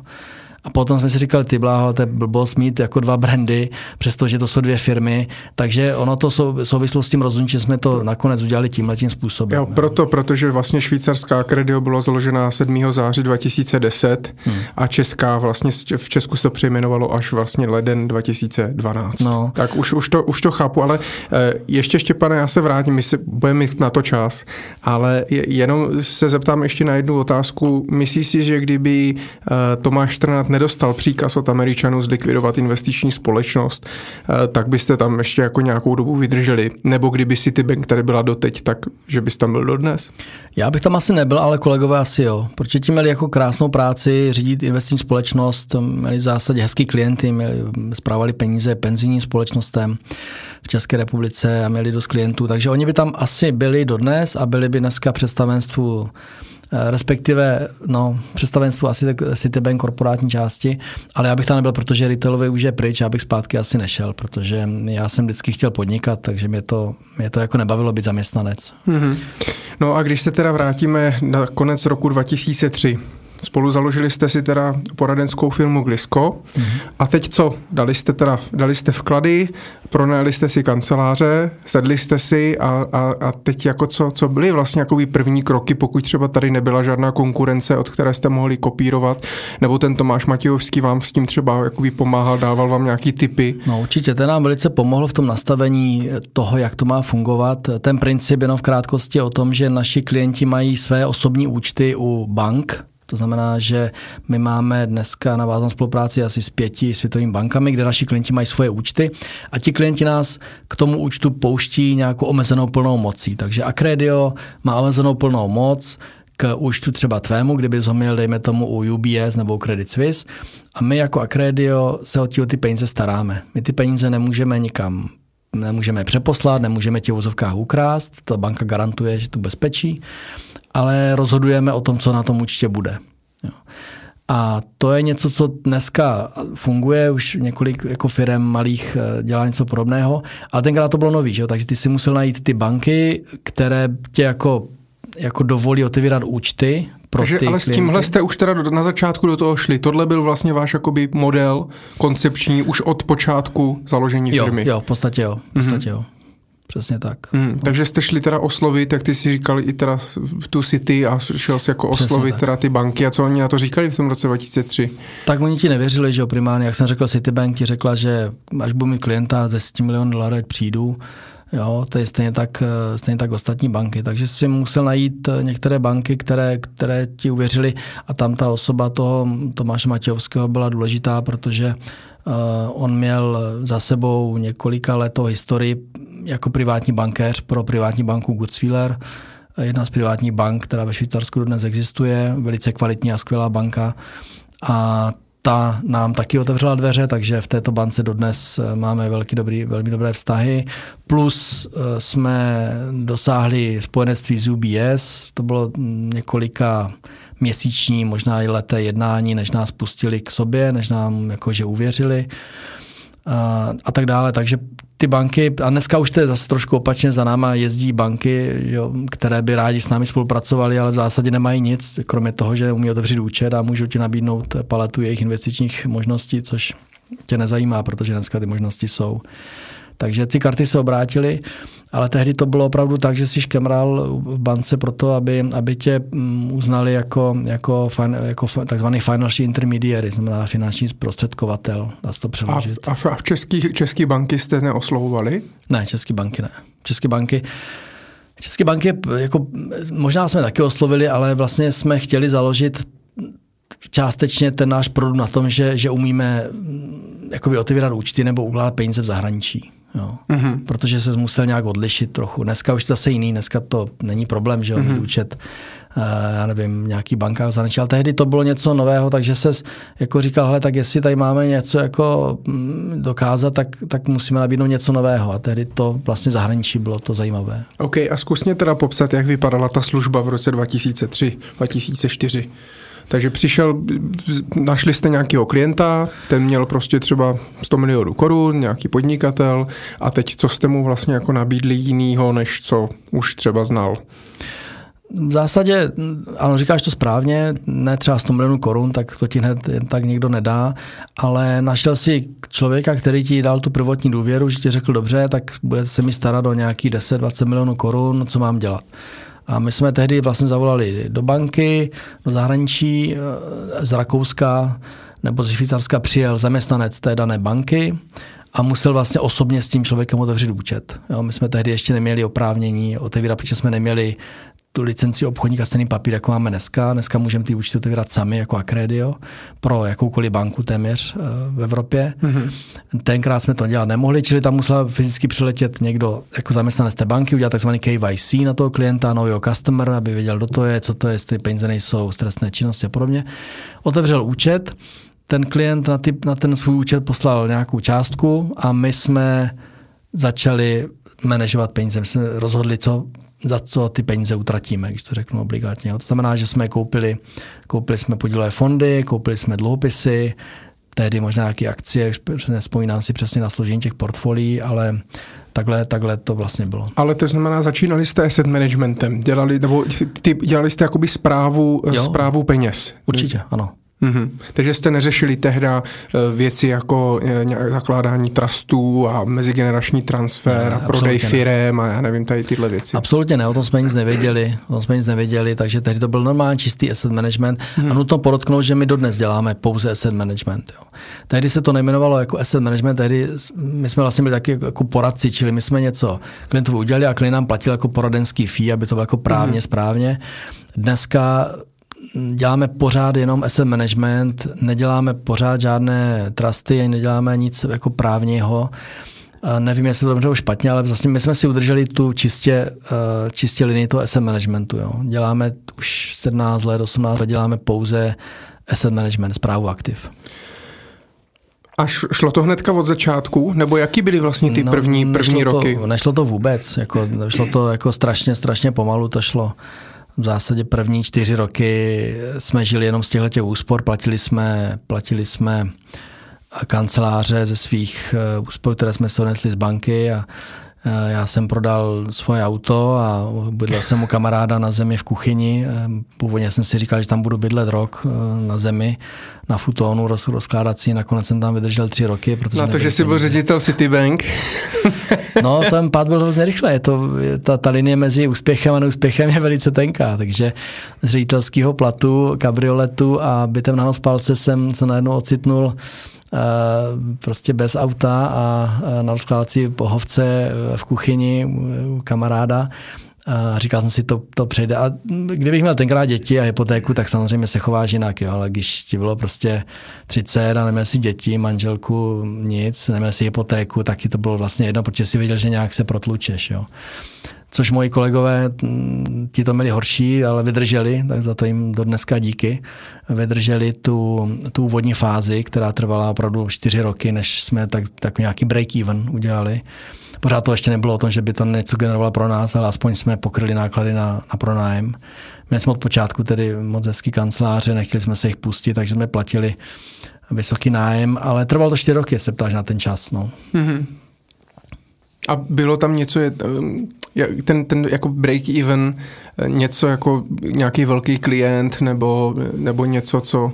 Ne, ne, byly to, byly to, teď nevím přesně kolik, ale třeba prvních 20 klientů, něco takového, než, než ti to aspoň generuje. Fakt ten nájem byl jako jediný, ten break even. My jsme neměli žádný zaměstnance, že my jsme byli zaměstnanci, bez našich platů, pouze krytí nájmu, zaplacení elektřiny a tepla a to trvalo dlouho, prostě roky. Jo. Ten, ten biznis je strašně dlouhý. To je jako kdybych dneska si měl zvolit nějakou jinou, nějaký jiný obor, tak bych vymyslel deset dalších, kde se dá vydělat peníze mnohem rychleji a nemusíš čekat někde roky, roky nemusíš čekat, protože to víš sám, tenhle biznis je o důvěře a ta důvěra se buduje dlouho a je těžká. Jo? Zvlášť, když nemáš za sebou žádnou značku když nemáš brand. Když máš brand, tak je to jednodušší. I tak to je peklo, že Když máš dobrou, do, dobrou banku nebo dobrou značku, tak pořád bojuješ, ale když nemáš ani to, tak je to, jako ten boj je hrozně složitý. No. A předpokládám, eh, předpokládám, že mm, ty jsi měl na starosti hlavně obchod a akvizici teda hmm. nových zákazníků a kluci vlastně Tomáš s Tomášem, tak eh, řešili mm, tu zprávu těch Přesně peněz tak, nebo ty analytickou ostatní. část a, a, a tak dále. Jo. A znamená to, že eh, ty tomu nerozumíš, nebo tě to jenom nebaví? Mě to, mě to až tak nebaví, respektive baví, mě baví kontakt s, s klientem, mě baví akvizice, to znáš asi taky, ten pocit, když eh, z toho člověka, který o tebe nemá zájem, nakonec vykřešeš klienta, který ti svěří stovky milionů, tak to je, to je paráda, že jo? To je, to je prostě jízda na vlně. Že? Kdežto ty investice se po nějaké době stanou jako téměř takovou rutinou a, a já jsem hrozně rád teda, že to oba dva eh, kolegy baví a že to dnes dělají značením, protože mě to nepřijde tak zajímavý. Ale to je jenom úhel pohledu. No. a uh, dali jste si na začátku, když jste zakládali tu firmu, nějakou třeba cílovou jakoby skupinu klientů, jakože pojďme se teda zaměřit na tuto skupinu zákazníků a tyhle pojďme jako oslovit. A ty jsi udělal nějaký prostě seznám a nějaký prostě jako rádius Hele, lidí, spíš jsem, to, spíš jsem to vymezil negativně. Já jsem spíš řekl, o které klienty nemám zájem, jo, protože to je jednodušší. Já jsem si řekl, že nemám zájem o ty ultra boháče, protože ty byly vždycky problémový, ať už z původu peněz, že jo, ty ultramiliardáři většinou ty peníze prostě někde ne, říkám, že ho ukradli, ale prostě vždycky podivně k někým dostali. A nebo to byli lidé prostě, kteří mentálně mi neseděli. Většina těch lidí jsou prostě trošku blázní, takže jsem nechtěl tyhle ultra bohatý a samozřejmě nechci ani ty lidi, kteří mají 5 milionů korun, našetření 10 milionů, protože s těma nic moc ne, nepodnikají. Takže ti zůstane nějaká skupina jakoby mm, high net worth individuals, anglicky znamená lidé, kteří mají od 1 milionu euro po, dejme tomu, 10-20 milionů euro. Mm-hmm. Jo. Mm-hmm. Takže to byla nějaká cílová skupina, ty jsi vytipoval a kolik lidí vlastně si takhle třeba přetáh z toho privátního bankovnictví v City. No, pomohla ti vlastně jo. ta dvouleta v úvozovkách stáž eh, v Citibank? Jo, ta, ta, tam bylo nula. Jo, to, bylo, to je jedno z velkých eh, ponaučení mých a teď, když jsem když za námi třeba chodí někdo, kdo by u nás chtěl pracovat a říká, hele, já teď jsem privátní bankéř tady v téhle velké bance, tak já vám tady přinesu nový klienty, tak mu prostě nevěřím, protože my jsme, já jsem z té Citibank nepřetáhl ani jednoho klienta. Ty klienti prostě jsou v té Citibank, protože chtějí být Citibank. A to, že jsi sympatický kluk, eh, Štěpán Lacina, tak vůbec eh, je irrelevantní faktor. Prostě nejdou za tebou. Jo. Něco jiného funguje ve Švýcarsku, v Německu, kde osoba toho klienta je dost navázána na toho privátního bankéře konkrétně, ale platí to pouze o privátních bankách. Zase to neplatí u těch velkých komerčních bank. Jo. Ta, ta fluktuace těch zaměstnanců i v tom privátním bankovnictví je dost velká, ti lidé přechází z jedné banky do druhé, takže ani tam si myslím, že nefunguje úplně ta fixace toho klienta na jednotlivou osobu. A u nás to teda nebylo vůbec, eh, jak říkám, ty klienti Citibank zůstali v Citibank a my jsme si museli najít novou klientelu, úplně novou. Hmm. A tak dáš eh, našim posluchačům třeba nějaké typy, pokud by byly třeba na, na, na začátku stejné cesty, jako si byl tehda ty před těmi 17 lety, tak eh, jak zvedl si tehdy už byl internet, tak uh, už si jako si začal uh, googlit, nebo na seznamu, nebo si zvedl telefon. Jak si vlastně tehdy oslouval tady tyhle vytipovaný uh, movitější, movitější klienty? Možná jediná rada je ta, že nemůže žít napřímo za těmi lidmi. Tě nikdy nepřijmou. Nemůže žít za bohatým člověkem jen tak a říct cokoliv, protože ty musíš mít doporučení. To znamená, zásadní je mít doporučení od někoho kredibilního z okolí toho daného člověka. To znamená, že když jdeme tomu, ten člověk má cukrovar, tak ty musíš najít v jeho okolí jeho právníka nebo jeho poradce jiného nebo, nebo manželku a, eh, a nějakým způsobem je přesvědčit o tom, aby oni tě představili tomu dotyčnému. Tohle je podle mě jediná jako správná cesta, jak budovat ten biznis. Uh, protože bez toho doporučení prostě ty ne, jakoby neotevřeš ty, ty, ty klapky uh, k tomu, aby ti ten člověk poslouchal. Jo. A musíš dávat bacha na to, kdo tě doporučuje, protože když tě doporučí prostě někdo jako opravář aut, který pro toho chlapa opravuje auta, tak jako privátní bankéř s doporučením od opraváře aut taky nepochodíš. Jo. Takže musíš, takže je to hodně citlivá taková chemicko, chemická práce, mícháš si sloučeniny velice, eh, velice jemně a musíš, eh, musíš opravdu dosáhnout eh, co nejkvalitnějšího doporučení a tím máš 30% hotovo. Dalších 30% musíš umět zaujmout toho člověka, znamená musíš na té schůzce vypadat seriózně, nesmíš se ani vlísávat do jeho přízně, nesmíš být ani moc chytrej, nesmíš být ani moc hloupej, eh, nesmíš, eh, nesmíš působit nepatřičně a zároveň musí být z tebe cítit to, že to, co říkáš, je pravda. Jo? Znamená, ta integrita, říkám, ta integrita osobnosti je klíčová. Ten člověk musí vidět, že to, co říkáš, je to, co pak uděláš a je to to, co si myslíš. Jo? Nemůžeš říkat něco, co si nemyslíš a opačně. Nemůžeš si myslet a říkat něco jiného, pak udělat něco jiného. Prostě musí ty tři věci být kompletní, takže musíš být dostatečně na to připraven, na to jednání, připravit se i na to, co to je za člověka, jaký má background, eh, jak to vlastně, jaký má život. A když tohle uděláš a na to máš teda první někdo říká minutu, já říkám třeba pět minut, máš pět minut času v zásadě. A když těch pět minut odmakáš dobře, tak máš dalších 30% hotovo. A potom teprve přichází produkt. A potom teprve přichází ten tvůj jako produkt a ten nápad. Jo. Takže když odflákneš ty první věci a skočíš rovnou na ten produkt, tak, eh, tak, ti to, tak, tak, tak ten vztah nebude, nebude dobře vybudovaný a máš ho na vratkých no, eh, nožičkách. Jo. Ideálně, když prostě jdeš postupně a ono to trvá prostě roky. Někdy já to klienta, než přem, uvozovkách přemluvím, když to říkám hloupě, tak to třeba trvá tři roky. Jo? A mám jakoby moje akvizice i dneska, po těch 17 letech, trvá několik let, jo, určitě měsíce, minimálně několik let, když mám super doporučení od někoho kredibilního, to může být jako právník, to může být poradce, M&A, tak je to třeba měsíce jsou to ale typicky to trvá prostě dlouho. No. Ten, tenhle, ten, já jsem na nic lepšího nepřišel, možná to někdo umí líp, ale, ale... A čím to je? Čím myslíš, že to je, že ti lidi, eh, že těm lidem to tak dlouho jakoby trvá? Je to obecná jako nedůvěra, nebo že těch nabídek dostávají tak strašně moc, nebo je spoustu lidí už jako ojebalo v životě, že si dávají vlastně pozor a eh, pochází to z toho z nějakého z toho strachu? No a asi je to kombinace toho všeho, co říkáš. Ty vlastně mluvíš o, o penězích s těmi lidmi. Peníze jsou pro naprosto to většinou z nás to primární, to hlavní v tom životě. Jo? Protože abys vydělal hromadu peněz, tak na to musíš, tak na to musíš makat. nikdo nevydělá peníze jen tak, jo? kromě sáskařů, když sadíš sportku. Každý, kdo z těchto těch bohatých lidí na to musel tvrdě makat. Prostě vybudoval firmu, pak ji prodal, nebo dělá něco a tvrdě pracuje. A peníze jsou měřítkem úspěchu pro strašně moc, strašně moc lidí a tím pádem ty mluvíš o věcech, které jsou pro něho v životě zásadní. Peníze dokud člověk není nemocný, tak jsou pro něho peníze primární. Že Když je onemocníš, tak najednou se to přehodí a najednou je zdraví, ale do té doby peníze jsou číslo jedna. Takže ty mluvíš o tématu velice senzitivním a citlivým, a přicházíš z prostředí eh, mimo jakoby to chápání toho člověka, protože on vždycky jako si myslel, že vlastně peníze mají být v bance. To znamená, že čeká viceprezidenta Credit Suisse nebo UBS, který mu přijde nabídnout založení účtu a investice, najednou přijde někdo jako z nějakého akredia a tvrdí mu, že to umí lépe, že bude mít lepší službu, že to, že to, že to prostě bude lepší u něj a podobně. Takže ten moment toho překvapení je jiný. Dneska už je to taky trochu jiný. Už dneska těch poradců nevím, jestli to je lehčí nebo těžší, ale to jiný. Dneska těch poradců už jsou desítky, stovky, že jo, to víš.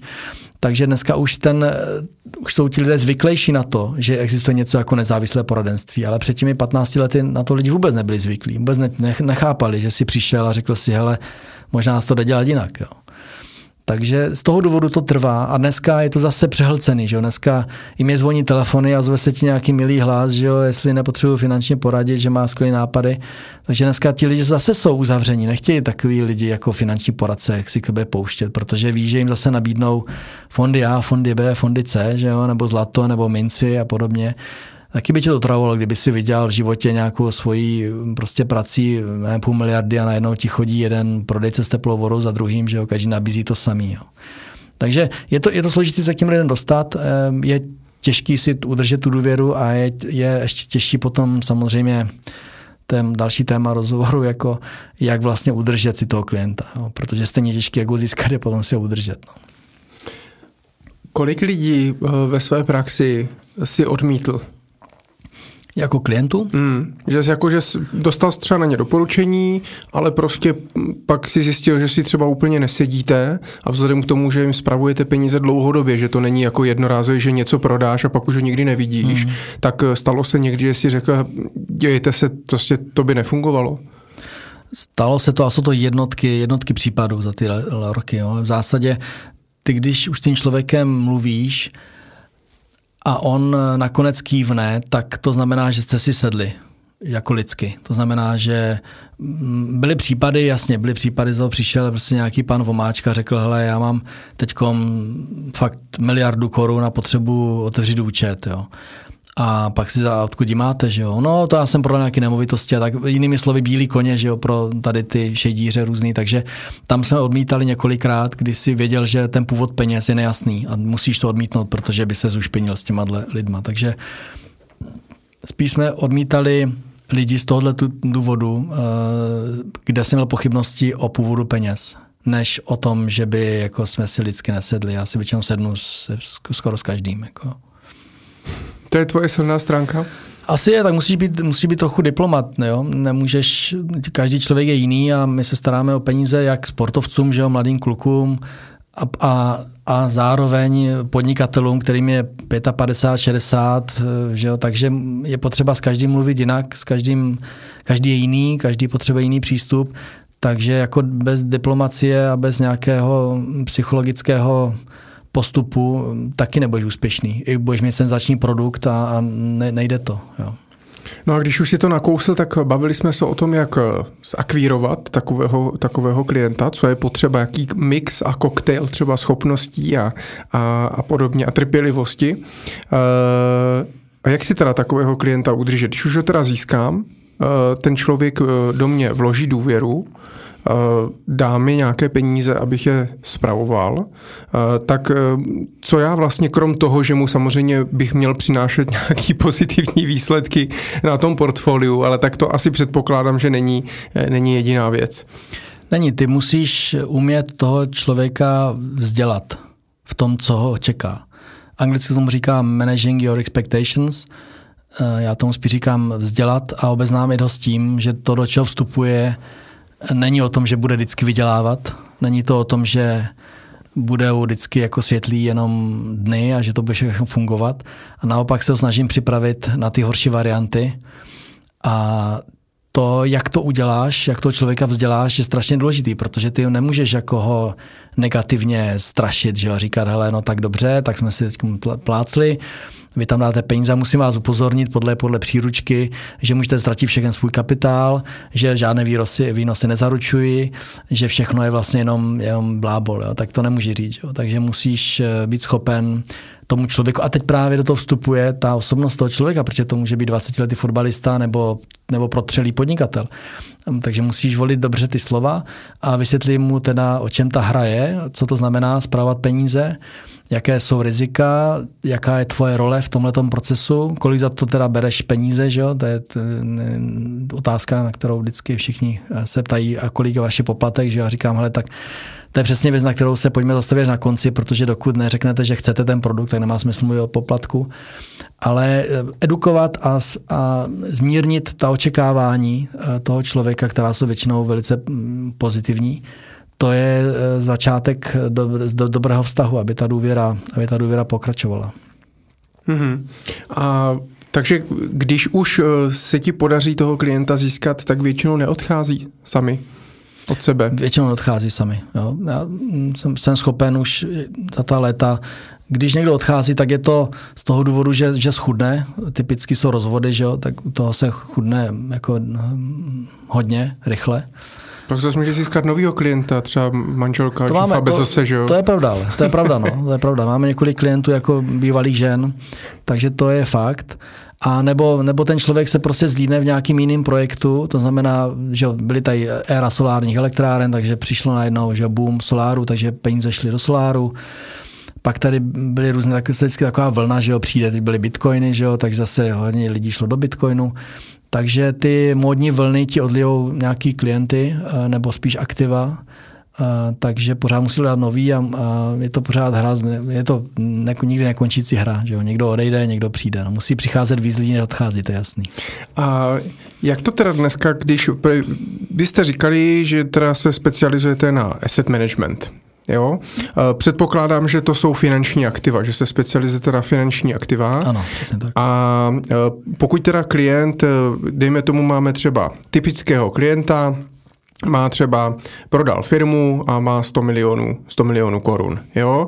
A teďka on za vámi přijde, že teda chce nějak ty peníze jako investovat, třeba část peněz má nějak v nemovitostech, část peněz ještě třeba v nějakých dalších private equity projektech, část peněz v akcích, část peněz v dluhopisech, něco ve zlatu, něco v bitcoinu třeba a tak dále a tak dále, tak radíte mu, jak by měl strukturovat celý to portfolio a jak by mělo vypadat, anebo mu řeknete jenom, eh, měl byste mít 30% v dluhopisech a na dluhopisy tak to, to jsme my, nebo 30% na akcie a 30 akcie, tak to jsme, to jsme my.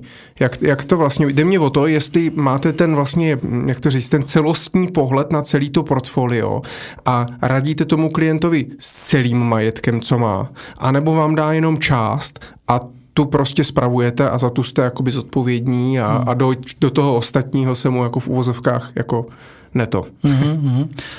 Dobře, je, je to mm, případ od případu. My Accredio se specializujeme na pevně uročené cené papíry, znamená dluhopisy. Tam máme totální expertízu, děláme to pořád a proč já to mám rád je z toho důvodu, že ty dluhopisy generují peníze. Je tam úrok, máš cash flow, takže když jsi rentier, tak já, já říkám, hele, prostě ty nepotřebuješ už vydělat dvakrát tolik, že nepotřebuješ bitcoin ani akcie, ty prostě potřebuješ těch peněz žít. A ty dluhopisy ti to dávají, tu možnost. Znamená, dostáváš úrok, proto my se historicky soustředíme na dluhopisy. To ale neznamená, že bychom neměli ani, že máme i akciové portfolia, spravujeme klientům i akcie uh, a zlato. To jsou vlastně tři třídy aktiv, které já tak trochu znám, protože nemovitosti jsou úplně jiná hra, takže tam nemám ambici radit do nemovitostí a je tady spousta chytřejších lidí na real estate, než, než jsme my. Takže když někdo chce poradit v oblasti investicí, tak já ho nemovitostí, tak ho doporučím nějakým kolegům, kamarádům z trhu. A um, tím pádem se to trochu uzavírá, protože jiné investiční možnosti možná umění mi napadá ještě, ale to je zase úplně jiná hra. Takže my se soustředíme na akcie, zlato a dluhopisy a já u těch akcí, já s mám prostě morální problém, protože si myslím, že u akcí vlastně role toho poradce nemá význam. Já, já dneska už vůbec v hře internetu informace, které o těch firmách z pohledu akcí máme my, jakože specialisté a ten samotný like, jsou v zásadě stejné. Ta asymetrie informací už nefunguje jako dřív, že člověk měl přístup na nějaké Reuters, na nějaký Bloomberg, takže věděl víc, dneska neví víc, takže ví stejně jako ten like. A za A a za B se úplně rozdělí ty nůžky mezi tím ohodnocením té firmy z pohledu nějaké vnitřní hodnoty té akcie a tím reálným ocením na, na tom trhu. Jo. Znamená, že víc Tesla, jo. tak máš tady ztrátovou firmu, která nevy, nevydělala nikdy zisk a máš ji obchodováno za nesmyslné ceny. Jo. Takže jak chceš dělat poradce, nechat za to platit, jo, aby si spravoval jako peníze jako těch lidí a, nech, a nechala si platit za to, že věští z křišťálový koule, takže já s tím mám morální problém, že akcie primárně nechci dělat, jo? protože si myslím, že to poradenství prostě nemá smysl. A ak- jenom teďka jako akcí myslíš veřejně obchodovatelné veřejně nebo všechny? Všechny jako, jako prostě vlastnictví firm? Ne, my děláme pouze veřejně obchodovatelné cené papíry, jo? čili pokud uh, mluvíš o, o firmách jako třeba venture capital nebo hmm. právě equity, tak to, to se mluvám, to jsem měl zmínit, ale to taky samozřejmě neradíme v tomhle oboru. Hmm. Jo? Tady je, na to zase musí být specializovaný specializovaný, to je úplně jiná hra, úplně jiné, jak se říká, different animal anglicky. čili se to chová jinak a je tady spousta chytrých, eh, chytrých hlav, který právě Equity a Ventures dělají, a takže tam nejsme vůbec. A Credio dělá pouze veřejně obchodovatelné cené papíry. Mm-hmm. Takže pokud, když, když to teda schrneme, tak v podstatě ten člověk vám dá teda část svého majetku a vím potom, jestli on má pak 20-30 milionů v nemovitostech nebo v tamhle tom nebo v tomhle, tak se jako vy o to v uvozovkách nezajímáte nebo se snažíte vědět o celkovým tom portfoliu, aby vlastně jste věděli, že tu třeba svoji třetinu máme rozložit takto a takto, jo, protože jo. to dává smysl. Jo? Protože když zase nebudete vědět o tom, co má jinýho, tak by se mohlo stát, že to portfolio bude nesymetrický a nebude to dávat smysl. Jo, souhlasím s tebou. Já vím o těch klientech, kde mají peníze a co, co dělají, takže to vím, ale ne, nemám takové ty ambice jako radit ve všem, jo? protože odpovědně říkám, že něco umím a něco neumím a jenom říkám svůj názor na to, když mi někdo řekne, že teď je skvělá doba kupovat, eh, dejme tomu ty bitcoiny, tak řeknu, že to prostě je možná skvělá doba, ale měl bys do toho dát 2% eh, svého majetku jo? a ne 20%, jak ti radí někdo jiný. Takže děláme jakoby well management v tom, že těm lidem a možná proto mě i poslouchají, protože cítí, že já nemám žádný zájem jim prodávat něco jiného. Jo.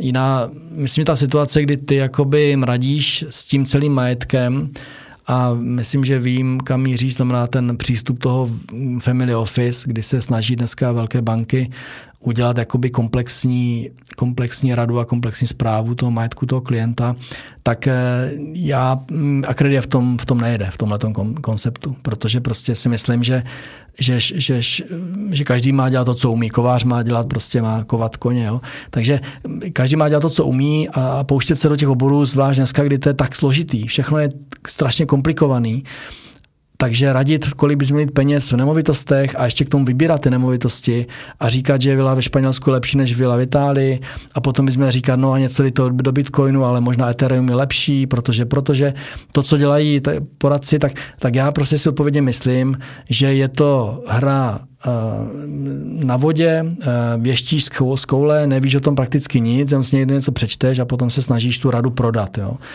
a můžeš takhle ty klienty chvilku vodit za nos, ti chytřejší tě prohlídnou, ti méně chytří tě neprohlédnou a je to každopádně nezodpovědný a myslím si, že to není cesta k tomu, jak tu důvěru s těmi lidmi si udržet, no, anebo to dobré jméno na trhu. Takže my se soustředíme na jednu věc, je to věc, který věřím, že funguje, máme v tom expertízu a snažím se v tom jako dělat to, co umíme nejlépe. No. Takže v podstatě, pokud bych měl vlastní family office, tak vás si najmu na zprávu finančních aktiv. Pochopil je, jsem to. Přesně tak. Já budu rád, když eh, náš si najmeš na zprávu konzervativní složky svého portfolia, potažmo dluhopisy a akcie Ethereum a podobně přenechám někomu jinému. A předpokládám, že nakupujete ale napřímo, že nekupujete přes napřímo, fondy nebo napřímo, přes ETF a, a podobně, takže vybíráte vlastně mm. konkrétní nějaké mm.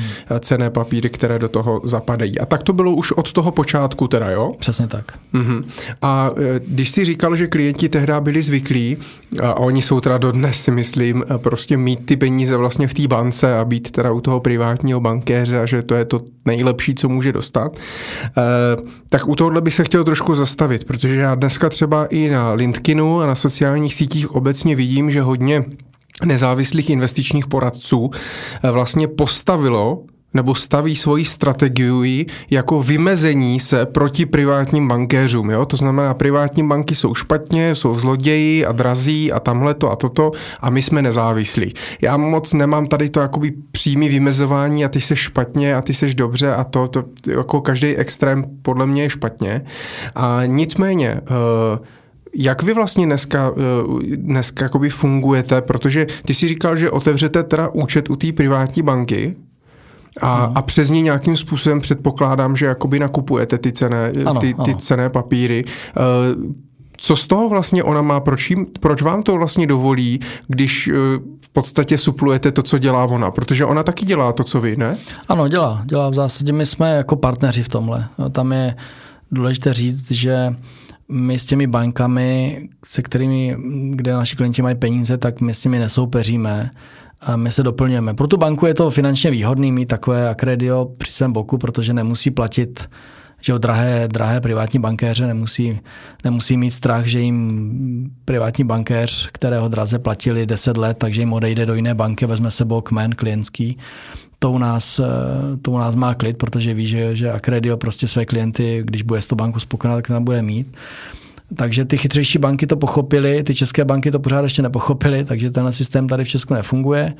Funguje tady prostě provizní systém, to placené poradenství, o kterém jsme mluvili, tak je to pořád jako menšině. Uh, takže to ano kulturně, takže ano, máš pravdu, my jsme v té bance jakoby uh, vůzovká konkurence, ale jsme, jsme partneři. Jo. A ne, nestalo se nám nikdy za historii teda možná nějak, kromě nějakých českých bank, kdy jsme to zkoušeli spolupráci, tak v zahraničí to nikdy nebyl problém. Znamená nikdy, když ten klient potkal bankéře té dané banky, tak se nestalo, že by ten bankéř přemlouval, hele, přejdi radši k nám, co tam máš něco závat za krediem, prostě, tak to, to se nestalo. No. A když půjdeme víc do lidí, já vím, že ty nejseš teda hmm. ve firmě od těch technických věcí, ale tohle bychom si myslím, že bychom měli zvládnout. Jenom abych to pochopil a naši posluchači taky, a teď se možná budu ptát jako úplně laicky, ale uh, ať si to vyjasní sníme, tak eh, vy nemáte žádný svůj eh, jakoby fond, ne, nemáme. To znamená, klienti neposílají peníze do nějakého fondu, který ne. prostě vy, eh, dluhopisového fondu, který vy, který vy, vy spravujete. Pokud já teda dneska za vámi přijdu, mám 50 milionů korun, které chci zainvestovat prostě na finanční, na finanční trh, tak vy mi otevřete účet u zahraniční banky u České banky mě, nebo když budu mít, já budu mít tady třeba 50 milionů, bude mě to ležet na běžným účtu český spořitelný a teď co, vy mě řeknete, tak si založte ve Švýcarsku v UBS se vám založíme účet, tam těch 50 milionů přepošlete a od tam vám je budeme nějakým způsobem spravovat? V podstatě to říkáš dobře, na druhou stranu my dneska fungujeme na té bázi, že my nabízíme klientům možnost mít účet i v České, v České bance taky. Jo. Máme tady spolupráci s, s několika českými, respektive dneska už přemýšlím asi tak které jsou český. No, no, no, dneska tady Česká banka není jako taková. Ale ten klient, dneska může mít ten klient účet u jakékoliv banky. Jo? Může mít v Rakousku, mám, když klient přijde a řekne, já chci mít účet v rakouské bance, v Rakousku, řekneme, jasně, není problém, jo? mám rakouskou banku. Když jste Českou banku, tak Českou banku, a tak dále. Takže to založení účtu je na klientovi. Ten klient iniciuje to, kde chce mít peníze. Jo? My, Takže vy jim nedoporučujete? My nedoporučujeme, protože já ani nemám žádnou preferenci. Mě je jedno, kde hmm. ten účet je. Jo? Čili my nějaké doporučení neděláme, že bychom říkali, hele, musíš mít peníze tady, protože jinde to nejde. Jo? To nejde. Nemáme ani žádný fond, kde bychom říkali, hele, máme na Maltě fond, pošli tam peníze. Ne, ne, no, čili to je na klientovi, nám to je úplně jedno. Jo, ten klient si založí účet a pak my jako Accredio řekneme, my jsme obchodní cený papír, jdeme za to bankou a on řekne, OK, jasně, respektujeme vás, máte licenci, můžete zde podnikat, takže prostě uh, vám k tomu, když klient chce, jakože klient chce nás k tomu jako pustit, znamená chce, abychom my dělali, rozhodovali o tom, jaký peníze, do čeho má zainvestované, tak to je to, uh, kde my přistupujeme. Jo. Mm-hmm. A potom teda si v podstatě si vytvoříte svoje vlastní pokyny, řeknete na tady na ten investiční účet nakoupíte takový a takový dluhopisy, takže prostě řeknete koupím dluhopisy Microsoftu a prostě za 50 milionů koupíte dluhopis Microsoftu třeba. Přesně tak. A potom vlastně mu chodí kupony teda na ten účet v té v bance a když to není zajímavý, tak to prodáte, nebo když to má maturitu, tak prostě se to zesplatní, nakoupí se zase něco nového a hotovo. Přesně jo, tak, takhle přesně. jednoduchý to je. Takhle jednoduchý to je. a proč nemáte vlastní fond? Jaký je vlastně mezi tím rozdíl? Mm, dobrá otázka, nevím, proč máme vlastní fond. Já si myslím, že to z toho důvodu, že je to zase jiná hra investiční. Mít fond znamená, že musíš mít prodejní síť, abys ten fond prodal. Fond se dělá pro retail, dělá se pro klienty s menším množstvím peněz, kteří se chtějí združovat do fondu, aby měli větší diverzifikaci, měli nižší poplatky, což u našich klientů není potřeba. Naši klienti mají dost peněz na to, aby měli tu diverzifikaci. Měli svůj vlastní fond. V podstatě je to jako jejich vlastní fond, přesně jak to říkáš. Jo. Takže my jsme nikdy jako cestou fondu nešli prostě protože jsme neměli nikde nějakou prodejní síť a ty, abys prodával, prodal fond, tak víš, že ti poradci, jako je broker, broker consulting, Swiss Life, si berou, že jo, já nevím, no, několika procentní provize, čili je to složité. No. Dneska jako produktu je spousta, je umění to prodat. To znamená, že eh, je to celé jenom o tom prodeji. Abys něco dělal, musíš napřed vymyslet, jak to prodáš. A já jsem nevymyslel, jak prodat fond. Respektive bych to vymyslel asi stejně, jako to vymyslel Konsek eh, nebo, nebo jiní, ale je to úplně jiná hra, musíš na to mít ansábl, musíš vytrénovat ty poradce, musíš je školy, musíš je odměňovat, musíš se o ně starat. Takže, Takže vlastně to je taky mimo vaši vlastní expertizu, pokud přijde třeba klient, že si chce založit eh, fond, fond kvalifikovaných investorů a tam chce vyčlenit třeba svoje nemovitostní portfolio nebo nějaké aktivity, tak to taky vlastně neděláte vůbec. To neděláme. Na to jsou zase firmy, musí být investiční společnost na to, jo, nikoli obchodní papír, takže tam jsou zase jiné. Neděláme to, nezakládáme FKI. Mm-hmm. A je nějaký teda třeba rozdíl, nebo když dneska přemýšlím, když třeba dneska přijdu třeba do Pátrie, což je vlastně obchodních cenými papíry, takže mm-hmm. v mhm. podstatě vaše konkurence v mm-hmm, uvozovkách. Uh, ale já si, u nich já si vlastně můžu otevřít účet napřímo, u vás já si nemůžu otevřít žádný účet investiční. Já nevím, jak to funguje Nebo... v Pátrii teda, tak to se mluvám, to nevím tak nějaký, tak ale u Akre, můžu mít účet Akre, jako přímo u Akredia? Mm, ne, ne, protože nejseš, eh, jako v zásadě asi, asi na obchodování s papíry můžeš, ale my to neděláme, protože to. nepotřebujeme. My, mm-hmm. my v zásadě od začátku jedeme na bankovní účty. Mm-hmm. Máš pravdu, že asi Pátry můžeš si otevřít jakoby ocho, účet obchodníka nebo u obchodníka s tím papíry můžeš mít svůj účet. U nás ne, jo, takže my jedeme trochu jiným systémem, ale ta filozofie je podobná. To znamená, že když já přijdu dneska do Pátrie nebo do Konseku, tak mi tam asi otevřou nějaký účet, já tam nasypu peníze a zase se mi to stará, já jim platím. Takže to je úplně jo. stejný model, takže v tom smyslu jsme naprosto stejná konkurence. Ta technikálie, jestli ten účet máš u banky nebo u nich, už asi není tak úplně rozhodující. Tak oni ho mají taky u banky, že? Mají ho taky u banky, jo. takže je to vlastně stejný. Jo. Já jsem na tím takhle nepřemýšlel nikdy, když se teď o tom zamýšlím. Takže je to dost podobný a v tom smyslu jsme konkurence. V čem se odlišujeme je v tom, že Patrie i Konsek, eh, což jsou velcí hráči na tomto trhu, tak se soustředí primárně na retailovou klientelu. No, takže nedělají zase nebo nesoustředí se na ty bohatší, na tu bohatší klientelu kde, kde naše největší konkurence teda v tom jsou samozřejmě ty eh, oddělení privátních bank, eh, oddělení privátního bankovnictví bank. A vy jste, eh, vy máte teda jako Akeredio, máte spolupráci jednou z bank a to je UBS teda, s UBSkou spolupracujete nějak ve Švýcarsku? Má, těch spoluprací UBS i v Rakousku je tam více bank, jo. Tak je to UBS jaká co mě první napadla, no, no, no. ale když já si otevřu teda účet v UBSC, musím mít za prvý, je tam nějaký třeba minimum v nějakých tak těchto typech bank ve Švýcarsku, kolik peněz tam můžu, já tam nemůžu tam poslat 500 tisíc, že? Korun. No, no, no, máš pravdu, to se mění, to minimum takzvané se mění rok od roku, když se všem daří, tak banky chtějí minimum milion euro a když eh, banky nemají klientelu, tak říká, že jim stačí 100 tisíc euro. Takže je to, je to variabilní. Mm-hmm. Banky vždycky začnou vystřelit nějaké číslo, ale potom zjistíš, že vlastně to minimum není platné a můžeš začínat s menší částkou. A když já pošlu ty peníze, teda otevřu si účet v UBSC a pošlu tam nějaký peníze, ta banka si naúčtuje na tom investičním účtu nějaký fíčko? Uh, ano, jasně. A kolik si účtuje? Jak to myslíš, to Fičko? Znamená... No nějaký pravidelný, protože ona má samozřejmě asi nějaký, eh, nějaký, nějaký podíl na těch eh, poplatcích, že jo, za nákup prodej. Jo, poplatky, jasně, jasně. Ale eh, je tam nějaký fíčko, protože pak si říkám, pokud klient třeba už pak nikdy nevyužije žádný jiný produkt od nich a prostě vlastně mu tam jenom leží peníze a vy tam obchodujete, tak si furt jako říkám, co ta banka z toho jako vlastně má, ne, kde ona bere ty peníze. To klient platí bance standardní bankovní poplatky podle ceníku.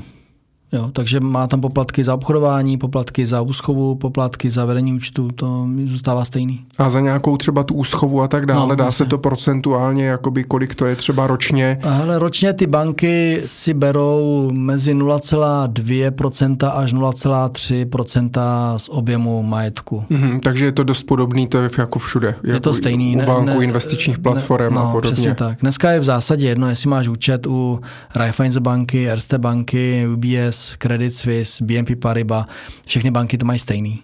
A tlačíte na to nějak? Na to se nedá moc tlačit. Nedá. nedá se Ani tlačit. vy nemáte jakoby třeba tu páku. Hmm. Ne, ne, ne, nemáš tu páku. Tu páku mají fakt ultra, ultra bohatí klienti. Uh-huh. Když tam máš na 10-15 miliard korun, tak možná můžeš mít jako vyjednávací schopnost, ale jinak nemáš, absolutně. Dneska ty banky jsou tak jako naducaný keší, tam je tolik peněz, že oni mají vůbec nutnost snižovat poplatky, aby získali dalšího klienta. Jo. Takže ty banky dneska opravdu jsou úplně stejné. Jako myslet si, že půjdu do jiné banky jenom protože má nižší fíčka, to neexistuje. Já jsem ještě četl uh, v Euru v, z roku 2003 článek právě, kde uh, se psalo, že manažeři odchází, Tomáš Trnat a tak dále, eh, že odcházíte pravděpodobně eh, ze, jako se Citibank a ze Citicorp. Mm-hmm. A Tomáš tam říkal, že byste si chtěli založit privátní banku, jo, jo. což tehdy možná byl cíl. Dneska pořád ještě je? Chtěli byste mít svoji vlastní banku, nebo už to není ta vize? Mm, založit privátní banku je velice složité jo. a myslím si, že Není to můj osobní cíl, jestli, jestli to Tomáš ještě má, tak já jsem rád, protože je dobré mít vysoké cíle v životě, s tím naprosto souhlasím. Takže když se mi zeptá, že si je to naše vize, tak ano, ale jestli se mi zeptá, že si je dosažitelná, tak o tom trochu pochybuji. A proč? No tak jenom z pohledu toho získat bankovní licenci potřebuješ eh, vysoký kapitál. Eh, dneska ty malé banky mají problém, prostě protože je tady vysoká konkurence, máš tady Airbank, máš tady Mbank, máš tady spoustu internetových bank, Revolut Bank. Dneska je to extrémně strašně, strašně kompetitivní prostředí, takže Ehm, bojím se, že mít banku jenom, jenom proto, že máš banku, tak, tak můžeš taky přijít do hodně peněz, myslím z pohledu vlastní investice. Je to velice konkurenční prostředí. A jaká je, dokážeš být, já nevím, jestli se v tom vyznáš, ale eh, v čem by byla ta výhoda mít vlastní banku, krom třeba úspory fíček? Ale když vy vlastně jste tak napřímo s těma ostatníma bankama, bylo by to vlastně pro vás eh, jako k něčemu mít svoji vlastní banku? Nevím, nevím. Asi máš, já si taky myslím, že to není nutné pro to, abys dělal úspěšně tu práci, kterou děláme, nepotřebuješ bankovní licenci. Na druhou stranu když někomu řekneš, že máš banku, tak, tak, tak tě bere vážněji, než když řekneš, že banku nemáš. takže, takže zase je to o tom. takže bys mě, je to nějakým, jako zase bys měl přístup k jiné klientele, kdybys měl vlastní banku, můžeš myslet na mnohem větší objemy a rozsahy, takže je to jedno s druhým. No. Určitě, kdyby mi někdo řekl, přišel někdo nějaký klient za náma, řekl, hele kluci, já vám dám miliardu a vy založte banku, tak do toho půjdem, že jo, to je jasný. Jo. Mm-hmm. Napadá mě ještě u těch uh, u, jakoby hodně bohatých lidí, tak tak hraje nějakou roli uh, fintech a vývoj vlastně jakoby technologií a podobně, co se týče přístupů na kapitálové trhy, přístupu k investování a podobně? Zatím v tom nevidím velký rozjezd, takže nevím. Taky jsem čekal a čekám na nové věci, ale uh, nic jsem neviděl zásadního, takže možná ty můžeš vědět víc než já. Já jsem zatím neviděl žádnou funkční, nechci říct aplikaci, ale nějaký výsledek toho zákona, který vlastně ukládá povinnost bankám zpřístupňovat eh, možnosti z třetích firm. Takže nevím, no. Nic jsem ne, nezaznamenal většího. Mm-hmm. No, když se vrátíme, tak eh, doufám, že uh, to posluchačům takhle stačí vysvětlit, to uvidíme ve zpětné vazbě. Já jsem rád, že jsem to pochopil, jak tedy fungujete. A když se vrátím ještě jenom eh, v rychlosti k těm začátkům, eh, my jsme tady mluvili o nějakých fíčkách, mluvili jste o tom, že si necháváte od klientů platit a podobně. Eh, jak když jste vlastně začínali, v, to, v tom roce 2003-2004, tak jak vypadal váš vlastně fíčkový model, jestli o tom můžeš mluvit, jestli je to veřejný? Hele, v zásadě ten fíčkový model se nějak zásadně nezměnil za ty leta. My, my si bereme fixní poplatek, který se odvíjí od té výše toho, o kolik peníze se staráme. Ta poplatková struktura je zase je stejná, jak to mají banky, protože my nemůžeme se nějak odlišovat i z důvodu marketingového. To znamená, že dneska asset management na konzervativních portfoliích znamená, že si bereš od klienta něco mezi půl procentem a jedním procentem nebo 1,4% ročně z objemu, který se staráš, tam maximálně dosáhneš, když děláš konzervativní zprávu. Když děláš agresivní zprávu peněz, máš tam akcie, tak si můžeš říkat řádově o 3% klidně, nebo si můžeš říkat o nějaký um, success fee, to znamená, že řekneš klientovi, hele, když ti vydělám víc jak 10% za rok, tak mi potom dáš polovinu eh, nad výnosu na 10%, různé takové modely. To my bohužel nemůžeme, protože děláme konzervativní zprávu, takže my hold ročně těm klientům přinášíme do 5% výnosu, a tím pádem si bereme půl procenta, tři čtvrtě procenta z objemu. No. Mm-hmm. A, to je, a to je prostě fixní poplatek. A ten se založil jakoby na začátku a moc se ten fíčkový model teda nezměnil za těch 17 let, jo? nezměnil, nemáš kam moc jít. Je to pořád tak stejný úzus a nic jiného není. Takže... Jak moc velký je tlak eh, z pohledu právě třeba těch klientů, že třeba tehda eh, ti lidi neměli s tím vůbec problém třeba to zaplatit a hm, prostě říkali jasně procento, procento a půl, to je v hmm, pohodě. Hmm. Dneska možná cítím trošku od lidí jakoby tlak i na ty fíčka, ono je i, že jo, jiný tlak i jako na komisi u obchodníky s ceným papíru, jako u makléřů, že jo, i u těch bank a podobně. V Americe dneska, že jo, jsou platformy, kde si v podstatě můžeš nakoupit akcie zadarmo, eh, bez komise, tak ty cítíš třeba od těch klientů a investorů nějaký tlak eh, na ten, na ten poplatek? Tak tlak na fíčka byl vždycky, je a bude. Jo? Takže ten tlak se nezměnil, každý klient by to chtěl mít co nejlevnější s nejvyšším výnosem, takže v tom rozdíl extra nevidím. Eh, snad jen ta doba teď je hm, nepříjemná v tom, že už několik let že jo, jedeme na nulových úrokových sazbách nebo velice nízkých sazbách, takže dosáhnout pozitivního výnosu je pro nás pro správce čím dál těžší, eh, což znamená, že snižovat poplatky eh, nechceme a na druhou stranu určitě, určitě ten tlak cítím taky, jak o tom mluvíš, a, a bude narůstat určitě. No. Ale není tam nic Vlastně si řekl docela dobrý point o období nízkých úrokových sazeb, hmm. kdy v podstatě zvlášť ještě na dluhopisech těch jakoby Ačkových dluhopisech z investičního stupně, tak je velmi těžké vlastně vydělat a spoustu investorů právě proto utíkají třeba do těch, hlavně do těch akcí nebo dejme tomu do nějakých nemovitostních projektů a někteří pak i třeba do nějakých kryptomě nebo do nějakých prostě alternativních investic. Vy pokud se teda Eh, takhle specializujete vlastně na ty pevně úročené cené papíry, tak eh, dokážete dneska jakoby eh, získat nějaký aspoň trošku zajímavý výnos, aniž byste jako ale šli do nějakých třeba C-čkových, D-čkových dluhopisů? No, to je správná otázka. My musíme být v tom segmentu B-čkových a C-čkových. Jsme na pomezí investičního ratingu. Jo. Znamená, že teď ta naše práce je ještě složitější, je to náročnější, protože plaveme v tom moři dluhopisů a firem, které mají investiční rating, ale které můžou sklouznout eh, do, do problémů finančních. To znamená, že my opravdu dneska kluci tráví hromadu času a kupujeme drahé analýzy od S&P a drahé analýzy od různých bank na různé společnosti, na různé dluhopisy a Mm, dáváme veliký, veliký pozor eh, na to, abychom tam neměli nějaký default, to znamená nějaký problémové věci v portfolích. No. A už se někdy něco stalo? Jo, jo, určitě, tak eh, tomu se nevyhneš. Jakmile jsi v tomhle segmentu a eh, myslím investičním a pomezi toho investičního ratingu, tak se nevyhneš občasným defaultům. Jo? Nebo ne, my, my to máme ještě nastaveno tak, že my jako nikdy default nečekáme. Nečekáme na to, až ta firma ohlásí bankrot v zásadě máme nějaký nastavený stop lossy, takže když ta cena toho dluhopisu začíná extrémně rychle klesat a dosáhne hodnot eh, zase u každého segmentu trošku jinak, ale dosahuje nějakých hodnot, kde my cítíme, že už to je nezdravý, tak to prodáme. Jo, takže máme za sebou několik ztrátových investic, eh, a nebude to do budoucna jinak, protože ten svět je složitější. A, takže určitě jediná cesta z toho je, a to je další důvod, proč já preferuji bohatší klientelu, je diverzifikace. To znamená, že ty musíš těm lidem to portfolio udělat tak, aby případné ztráty na jednom nebo dvou, dvou cených papírech neovlivnily tu hodnotu celého portfolia. A to je ta jemná alchymie zase toho investičního managementu, udělat to tak, aby to opravdu fungovalo roky, aby ten klient prostě vydělával s tebou a přestože občas tam škobrtnutí je, občas tam je cený papír, který musíš prodat se ztrátou a ty firmy potom třeba končí často v úpadku, je to možný. No.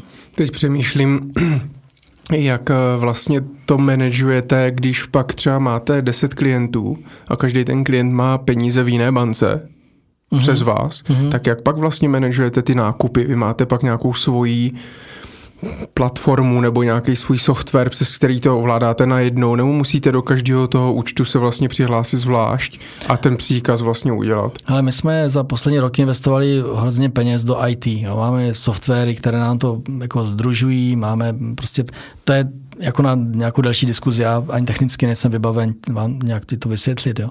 Ale je to tak, jak říkáš, jo. čili tam funguje agregace, funguje komunikace s různými bankami, máme nastavené jako linky, kdy jsme schopni jakoby ty peníze zpravovat v různých bankách pro různé klienty. Takže jste schopni vlastně reagovat na nějaké jakoby věci, no, změny uh, a tak dále. Uh, no a ty jsi říkal, že eh, když se trošku vrátím zpět, tak jsi říkal, že trvalo zhruba nějaký čtyři roky, než jste se jakoby dostali do nějakých jako zajímavějších čísel, než to začalo fungovat, začalo vydělávat. No jo, jenže pak přišel rok 2008 v podstatě v zápětí. Eh, jak vlastně se na vás podepsala finanční krize v roce 2008, jestli podepsala? V zásadě se nepodepsal nějak zásadně, protože díky tomu vztahu s těmi klienty, které jsme tehdy měli a které byly zdravě vybudovaný, tak mě se podařilo, to je pravda, že mi to trvalo několik týdnů a desítky tisíc najitých kilometrů v autech, kdy, v autě, kdy jsem objížděl jednotlivé klienty znovu a znovu a říkal jsem jim hlavně, prosím vás, neprodávejte teďkom. Nečtěte noviny, nečtěte Mladou frontu a neposlouchejte chytré podcasty finančních eh, manažerů, kteří říkají, že je konec světa, že máme si koupit kozí farmu a prodat naše Ferrari. protože, a to se povedlo, čili vlastně opravdu nekecám, ale nikdo z našich klientů neprodal pod tím tlakem a všichni vlastně během, když se podíváš zpátky, tak 2,9, 2,10 byli zpátky na svým. Jo. Tam opravdu, kromě Lehmanů, eh, nebyl žádný podstatný default. Jo. A my jsme ty Lehmany tenkrát měli, ale jenom strašně maličko, Uh, protože tady tlačila Citibank, ten Citibank na tom hrozně prodělal, protože ty je prodávali extrémně hodně. Spousta klientů měla nakoupeno v le, jako ty Lehmany v Citibank, proto my jsme ani v portfolích neměli, my jsme měli možná u dvou klientů jsme měli nějaký malý. A i tak jsme to prodali ještě dřív, než, než to vyhlásил default, jo, protože se to dalo odhadnout tenkrát. Ne se ztrátou samozřejmě, nebudu ze sebe dělat jako borce, že bychom to věděli nějak dopředu, ale, ale dalo se manažovat i tehdy ty peníze. Jediný, co si nesměl udělat, nesměl si prodat v tom strachu. Jo. A samozřejmě spousta lidí prodalo a ty, ty ztráty nikdy nevymazalo. A to, to je to samé s covidem. Jo. Teďkom prostě v březnu všechny portfolia, ty dluhopisové, poklesly 20-25%. A zase celý duben jsme komunikovali s klientama a říkám, hele, nevíme, co bude, jestli je konec světa, tak už je to stejně jedno. A jestli konec světa není, tak prostě ty firmy, které tam máme, tak zase budou fungovat. Tady je firma Tereos, výrobce cukru, prostě bude prodávat cukr zase. Takže naštěstí zase, že nikdo z našich klientů nepanikaří, neprodává a ta 2.8 Stejně jako 2.15 byla další krize, velká ropná krize, která teda u nás nebyla výrazná, ale byla možná ještě těžší než 2008, ta krize. Současná krize 2020, všechny mají jedno společné. To znamená, že pokud máš jako dobře vybrané cené papíry, ideálně pevně úročené, protože máš aspoň, vidíš na nějaký konec, že u těch akcí nevidíš na žádný na žádný horizont, tak, eh, tak prostě musí zůstat zainvestovaný a jenom se dívat, aby tam nebyla žádná časovaná bomba v podobě nějaké bankrotující společnosti, ale neprodávat celé portfolio. No. Takže to je ta odpověď na otázku asi 2008 a krize a vůbec krize obecně. No. Musíš, pokud máš dobře, dobrý produkt, tak musíš vydržet, nesmíš prodávat v panice. No. Investujete i do státních dluhopisů nebo jenom do firmních? Ne, ne, ne. Dneska státní dluhopisy ne, ne, ne, nevynáší nic, takže nemůže do ní investovat. Tak řecký třeba nebo řecký jsme, řecký, jsme, řecký jsme měli dokonce na, tehdy nakoupený. Ty jsme prodávali ze ztrátou, taky vzpomínám nějakých, nějaký objemu. Takže eh, od, v zásadě bychom klidně do státních dluhopisů i šli, ale dneska nemá to vůbec význam investiční. Jo. A navíc ještě ty státy jsou dneska tak jako prolhané, což v minulosti mi přišlo, že to bylo míň a dneska opravdu nemůžeš věřit jako vůbec těm, těm, těm politikům ani slovo. Takže si myslím, že jako vůbec věřit nějakým státům nemá význam možná kromě švýcarského teda, ale ty úroky jsou legrační na těch státních bondech, takže nemá to smysl. Já vím, že Štěpáne nejseš analytik, takže já tě samozřejmě nechci dostávat do té pozice, kdybych musel tady vysvětlovat uh, tady ty ekonomické a, a, a finanční věci, ale mě by vlastně zajímalo, protože dneska v České republice tak poslední dva, tři roky se roztrhl bytel s korporátními dluhopisy malých firm, různých neveřejných nabídek, malý SROčka, který byly založený prostě před rokem a teďka mají tady schválený jako 100 milionový nebo miliardový emise na nákup něčeho, spoustu lidí neví ani na nákup čeho, spoustu těch firm ani neví, co ještě nakoupí, teprve narealizují kapitál a pak se teprve třeba poohlíží, co nakoupí a podobně. Teď to začíná trošičku jako vypadat, začíná se dokonce zjišťovat, že i některé ty firmy vlastně byly uh, založený záměrem podvést vlastně investory, že to byly Ponziho schéma a tak dále. I kdyby ne, a prostě jenom se to třeba nepovedlo a podobně. Máte vy vůbec vlastně šanci, i když to tak analyzujete důkladně, uh, poznat, co se v té firmě děje a jestli je vlastně jako solventní a dokáže dostat těm svým závazkům, zvlášť když se třeba dneska podíváš na kauzu Wirecard, hmm. kde v podstatě, já nevím, jestli Wirecard dělalo, emitovalo dluhopisy jo, na financování, ale prostě ono to vlastně účetně mohlo vypadat, že OK, ale když nemáte přístup prostě k tomu běžnému účtu, tak vlastně jakoby nevíte reálně, jak to cashflow uh, tam je. Tak jak vlastně se jakoby perete tady, tady, tady s tímto? Eh, skvělá otázka. Hele, my nemáme žádné dluhopisy, které by byly veře- neveřejně obchodovatelné. Máme jenom veřejně obchodovatelné cené papíry. Proč? Jako veřejně obchodovatelná firma na burze ty si povinen zveřejňovat údaje o svém hospodaření. Takže aspoň máme čísla, ze kterých můžeme číst. U těch neveřejných emisí, kterých je tady teď v Česku strašně moc, nemá žádnou povinnost nic říkat, respektive to, co řekneš, eh, může být klidně špatně a nemá žádnou odpovědnost vůči žádnému regulátorovi něco. Takže eh, já vůbec nechápu, jak Česká národní banka mohla takhle zaspat, protože si myslím, že fakt zaspala v tomhle a že ten průšvih teprve bude kdy je tady neskutečné množství těchto emisí různě pofiderních dluhopisů na nesmyslné projekty a bojím se, že to bude další průšvih typu kampeličky, prostě, protože spousta těch firm, jak říkáš, to záleželo na, na, s cílem ty peníze vlastně nikdy nevrátit. Jo.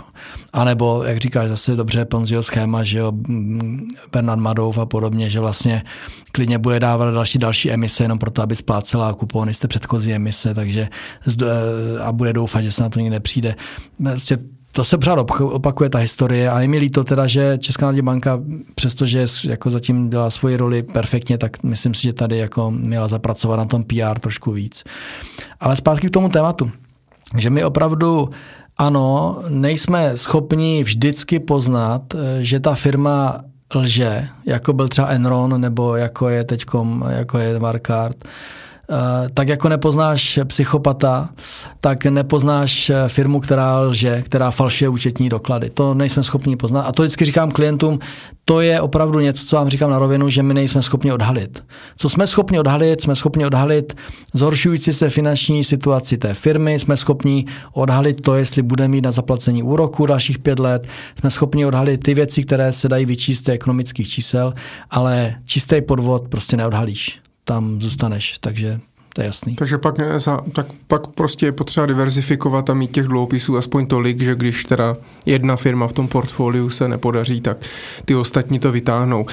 Zajímá mě ještě, jste v nějaké firmě natolik velcí věřitelé, že jste v přímém kontaktu třeba s managementem a jakoby máte přístup prostě k těm informacím jako aktuálně? Ne, ne, nejsme v takové pozici. Ty firmy, do kterých investujeme, to jsou opravdu, ty emise jsou řádově v, desítkách miliard eur takže tam nedosahujeme eh, té velikosti, abychom byli nějak jako velký věřitel. Mm-hmm.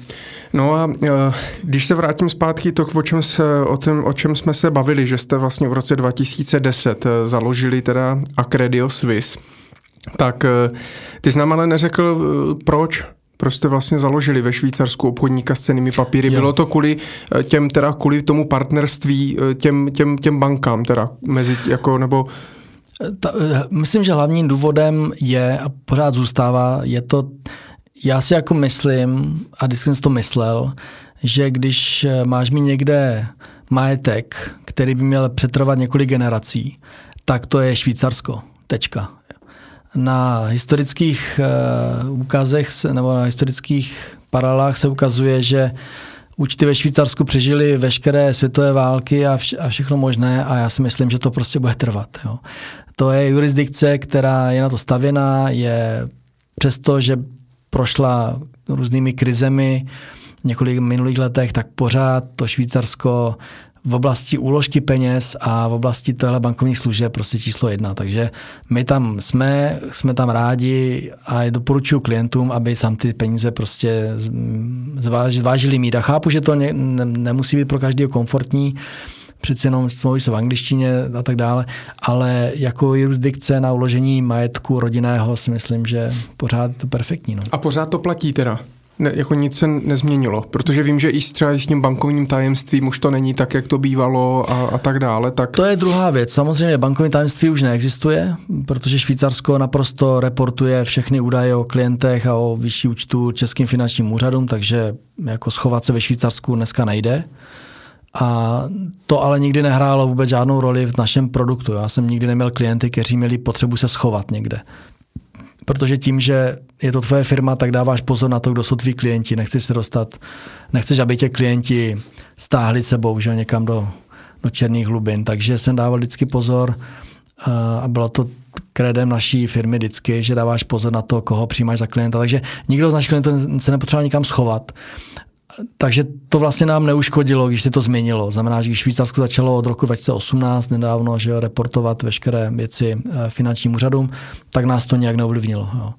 A je to takhle, myslím, správně, jo, protože to Švýcarsko, eh, ta je hlavní deviza toho Švýcarska není to bankovní tajemství, nebo možná byla pro některé velké klienty, ale ta hlavní deviza je ta stabilita. Jo, a to není jako prázdné slovo. Jo. Dneska v tom světě který je prostě bláznivý, tak, eh, tak, tak ta, tu stabilitu a nějakou míru jistoty, že něco bude trvat, strašně oceníš. Jo.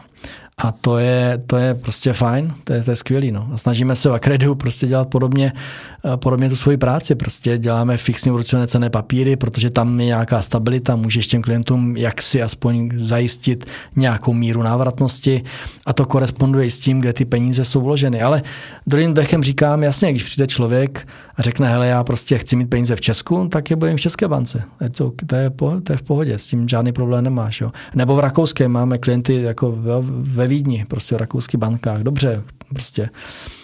No, takže to není jako, ale já prostě to mám rád, no. tak jako mi to přijde jako logické, že když prostě chceš mít rodinný majetek, tak ho máš mít někde uložený s jurisdikci, která, která historicky prokazuje, že přetrvá všechny možné bouře a všechny možné nástrahy. Jako. Mm-hmm. Jak moc těžký je založit ve Švýcarsku firmu nebo obchodníka s cenými papíry? Je to velice obtížné si hlavně tu licenci tam udržet, protože my jsme vlastně akcionáři z, z východní Evropy a oni se na nás pořád dívají přes krz prsty, to, toho se nezbavíš nikdy. Takže máme pořád na sobě audit každý rok, který prověřuje, co děláme, jak děláme, co to jsou za klienty. Eh, takže jsme velice pod velkým drobnohledem. A vyžaduje to velkou míru pečlivosti, mít všechny papíry v pořádku. Dneska těch papírů jako strašně moc, compliance, že jo, dneska vede, takže na každého klienta musíš vědět všechno, musíš být schopen argumentovat s auditory a ti Švýcaři jsou dneska velice důkladní, takže je to, je to náročný, je to náro, je, hlavně to stojí peníze. No. Ale vás, já jsem, já jsem koukal, že uh, vás je tam šest, tuším, vlastníků v tom Švýcarsku? Ne, ne, ne, jsme tam, jsme tam čtyři vlastně, my tři. To já jsem našel někde právě číslo, že tam bylo šest lidí, tak jsem si ne, pak ne, říkal, ne. jestli vlastně jste nemuseli mít nějakýho Švýcara přímo právě, který jako se za to nějak třeba zaručil, nebo... Tam eh, Tomáš Maťovský, který je spoluakcionář náš, tak je Švýcar, takže to, ale myslím si, že podmínka je, teď se nejsem úplně jistý, a myslím si, že ty musíš mít ve správní radě, čili ne jako akcionáři mm-hmm. Švýcara, ale potřebuješ ve vedení Švýcara. Mm-hmm. Jo, a to tam máme splněno, tam máme jako místního člověka, kterého musíš platit a to musíš mít jednak, myslím, ve správní radě, Švýcara, ale zároveň ho musíš mít i na té pozici uh, toho KYC nebo compliance, jo, protože tam musí být jako nezávislé posouzení původu peněz těch klientů. A to mají Švýcaři rádi, když se děje ve Švýcarsku. Hmm. Takže tam nebyl vlastně vstup žádného investora, ani nejste ceřinka žádný švýcarský společnosti, ne. protože já, když jsem o vás slyšel poprvé, uh, což už pár let bude, tak já jsem si právě říkal, aha, Eh, takže oni jsou, patří pod nějaký jako Accredio Swiss a tady je Accredio Ceřinka Česká a vlastně spojili se prostě s nějakýma Švýcarama a ve Švýcarsku Accredio je nějaká jakoby velká třeba privátní banka nebo privátní společnost. A tak teď jsem rád, že, že, že, že si mi to vlastně vysvětlili, jak to je, takže to je vaše vlastní firma, kterou jste teda založili ve Švýcarsku, už jak jsme se bavili z, to, z toho důvodu, že vlastně jste nemohli z Česka tady operovat eh, na dálku v tom Švýcarsku, takže takže zopakují 7. září 2010, teda jste založili Accredio Swiss eh, AG a v roce 2012 jste teda přejmenovali i vlastně českou firmu Glisco na Accredio, aby to teda mělo stejný, stejný brand. Přesně tak. Jo? A, ale služba se nezměnila. To znamená, ta je po celých 17 let je vlastně teda stejná a ať už Glisco nebo Accredio a ať už Accredio Česká republika nebo Accredio Swiss, ta služba je stejná. Ano, přesně tak. Máte nějaké klienty i z řad švýcarských klientů nebo jenom Čechy? Ne, jenom Čechy a pár Slováků. A je to něco, co jako chcete a takhle to máte nastavené, anebo jste třeba pro Švýcary jakoby příliš malý, nebo ještě třeba nedůvěryhodní, nebo neznámý?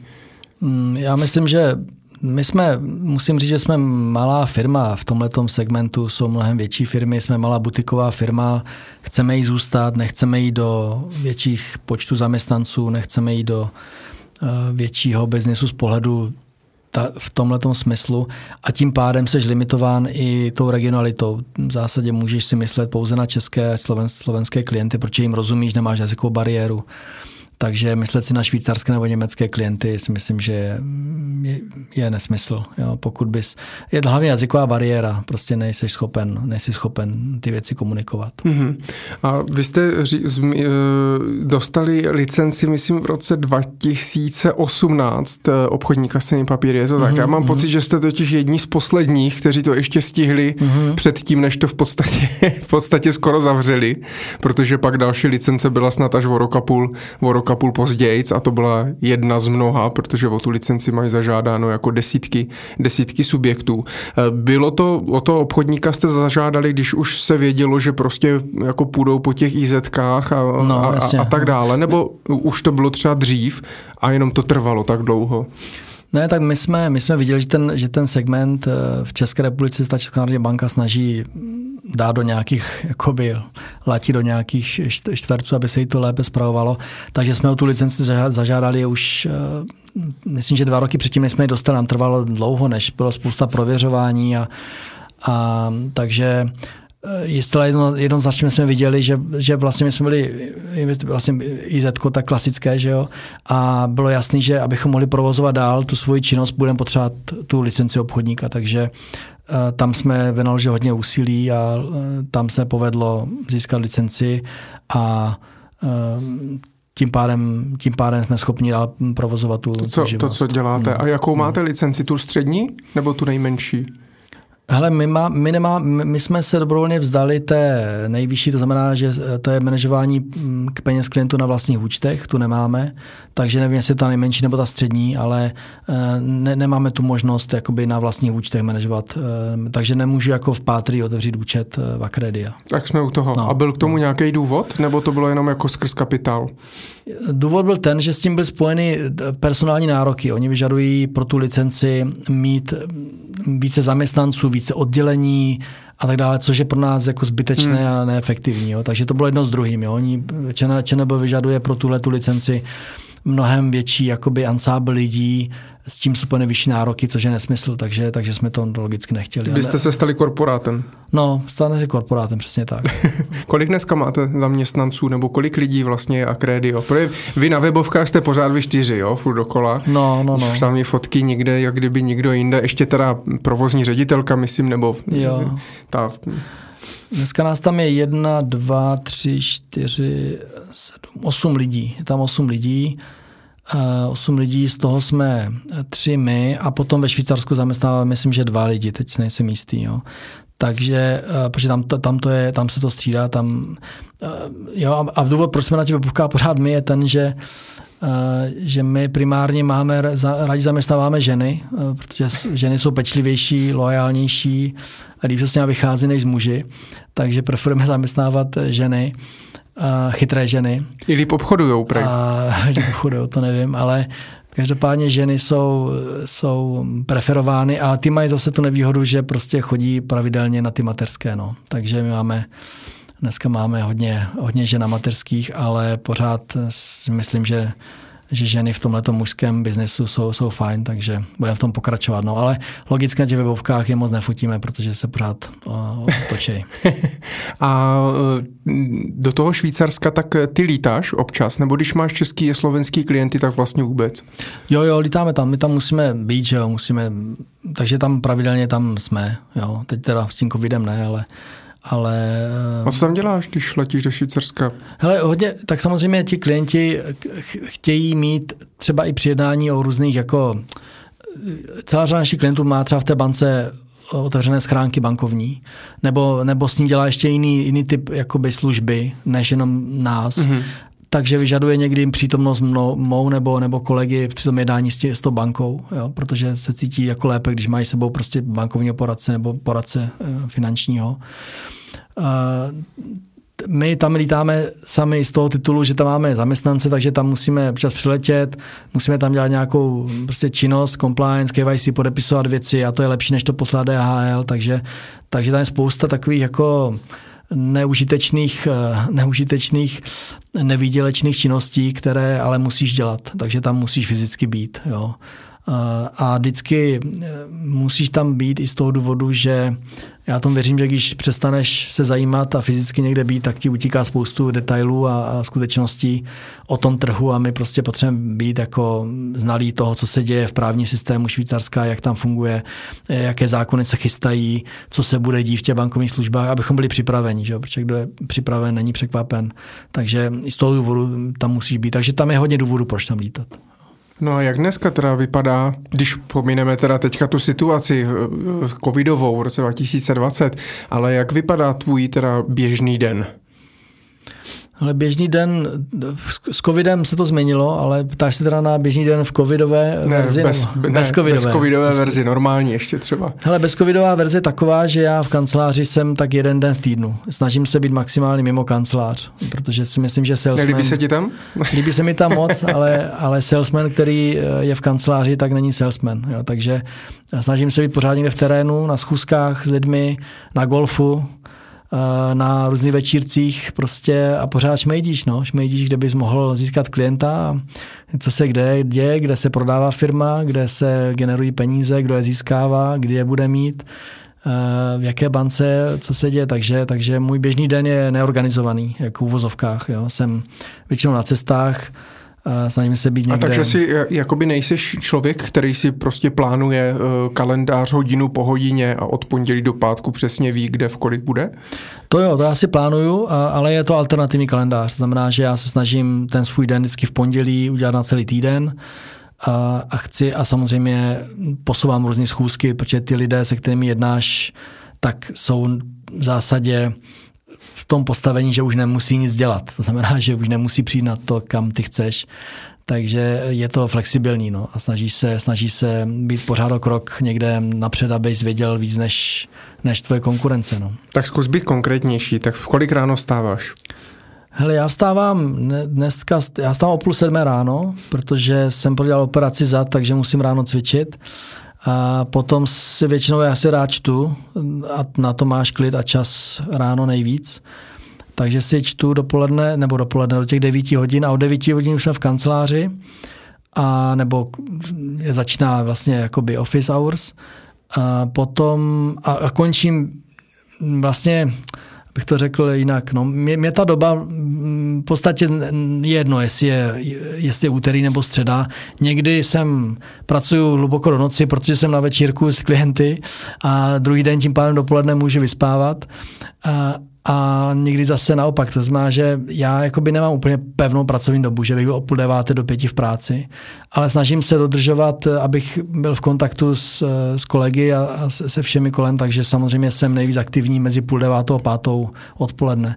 Ale to ti řekne každý salesman, ty jsi taky ostatně jeden z nich, tak víš, že, že vlastně plánovat v téhle branži je dost, dost těžký a já nemám děti, takže to mi umožňuje to, totální flexibilitu, že hodně víkendů trávím, trávím někde s klientama, buď na, na horách v zimě, na lyžích, golf hraju přes, přes léto hodně, a, nebo prostě jsem někde, kde jsou mý klienti nebo potenciální klienty, no, klienti, protože jinak bych je nezískal. No.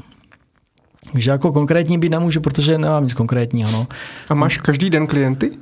Ne, ne, ne, každý nemáš klient. Tak jako já se snažím, abych průměru měl jednu až dvě schůzku denně. Znamená, za týden máš pět dní, mít tak deset schůzek, které mm-hmm. k něčemu jsou. To neznamená, že musí být s klientama, ale musí se potkávat s influencerama, že jo? s lidma, kteří ti můžou pomoct těm klientům. Takže to znamená, to jsou lidi, to jsou různí účetní, daňoví poradci, M&A poradci, právníci, sportovní agenti, prostě těch lidí je hafol, který ti můžou právě, jak jsem zmínil na začátku, pomoct k té, k té referenci. Takže... Ale ono je třeba super, protože ty nemáš sociální sítě. Nebo nevyužíváš. Nemám, no, nemám, no. A což třeba dneska spoustu jako mý mladých lidí hmm. si vlastně vůbec nedokáže představit, hmm. jak získat klienta bez sociální hmm. sítě. Tak eh, zkus nám třeba, když nás, jestli nás poslouchají eh, ti to mladí, mladí obchodníci a mladí střelci, tak eh, jak získat klienta bez sociální sítě? Hele, já jsem v tom stará škola a vůbec se neodvážím radit mladým, jo, protože ta naše klientela to jsou lidi, kterým je 45 a víc, 50 a víc. Jo. Dneska je samozřejmě spousta boháčů, který vydělali na internetu, na internetu, na aplikacích, kterým je 25, 30 a ti asi budou vyset na sítích a tam asi akvizice skrz sítě dává smysl. Já to nedělám prostě protože jednak nechci, aby viděl, jako nechci odkrýt to svoje know-how, to znamená ty svoje, ty svoje vazby. Nechci, aby na síti bylo vidět, s kým jsem a s kým nejsem. Protože jestli něco know-how, které máme, tak to jsou, to jsou prostě ty vazby na ty klienty nebo na ty, na ty různé osoby a to na ty síti seš hej, takže nechci odkrývat eh, to, jak, co mám vlastně v mobilu, který kontakty mám a jak, jak s kým si povídám o čem. Takže, takže proto nejsem na síti. A, a za B mě ty sítě neoslovili, já prostě jsem nějak s jinými těstami prostě nebaví jako sledovat, co kde někdo řekne a sám něco říkat, abych jako byl buď pochválen nebo hejtován, mě to ne, mě nebavilo. Zkoušel jsem to chvilku na Facebooku a vůbec mě to neostalo. Takže já vlastně to, ze dvou důvodů nejsem na síti, ale samozřejmě musím uznat, že jako akviziční, akviziční nástroj to může fungovat 100% v nějakých případech. A může být hodně lidí, kteří vlastně jinak než na síti třeba se ani nechtějí nechtějí dozvědět o tobě. Jo? Nejdřív si tě na síti a pokud jsou spokojení s tím, jaký máš přátelé a co děláš, tak potom jsou ochotní tě naslouchat. Takže asi přicházím o nějakou možnost, ale hol to taky je. No.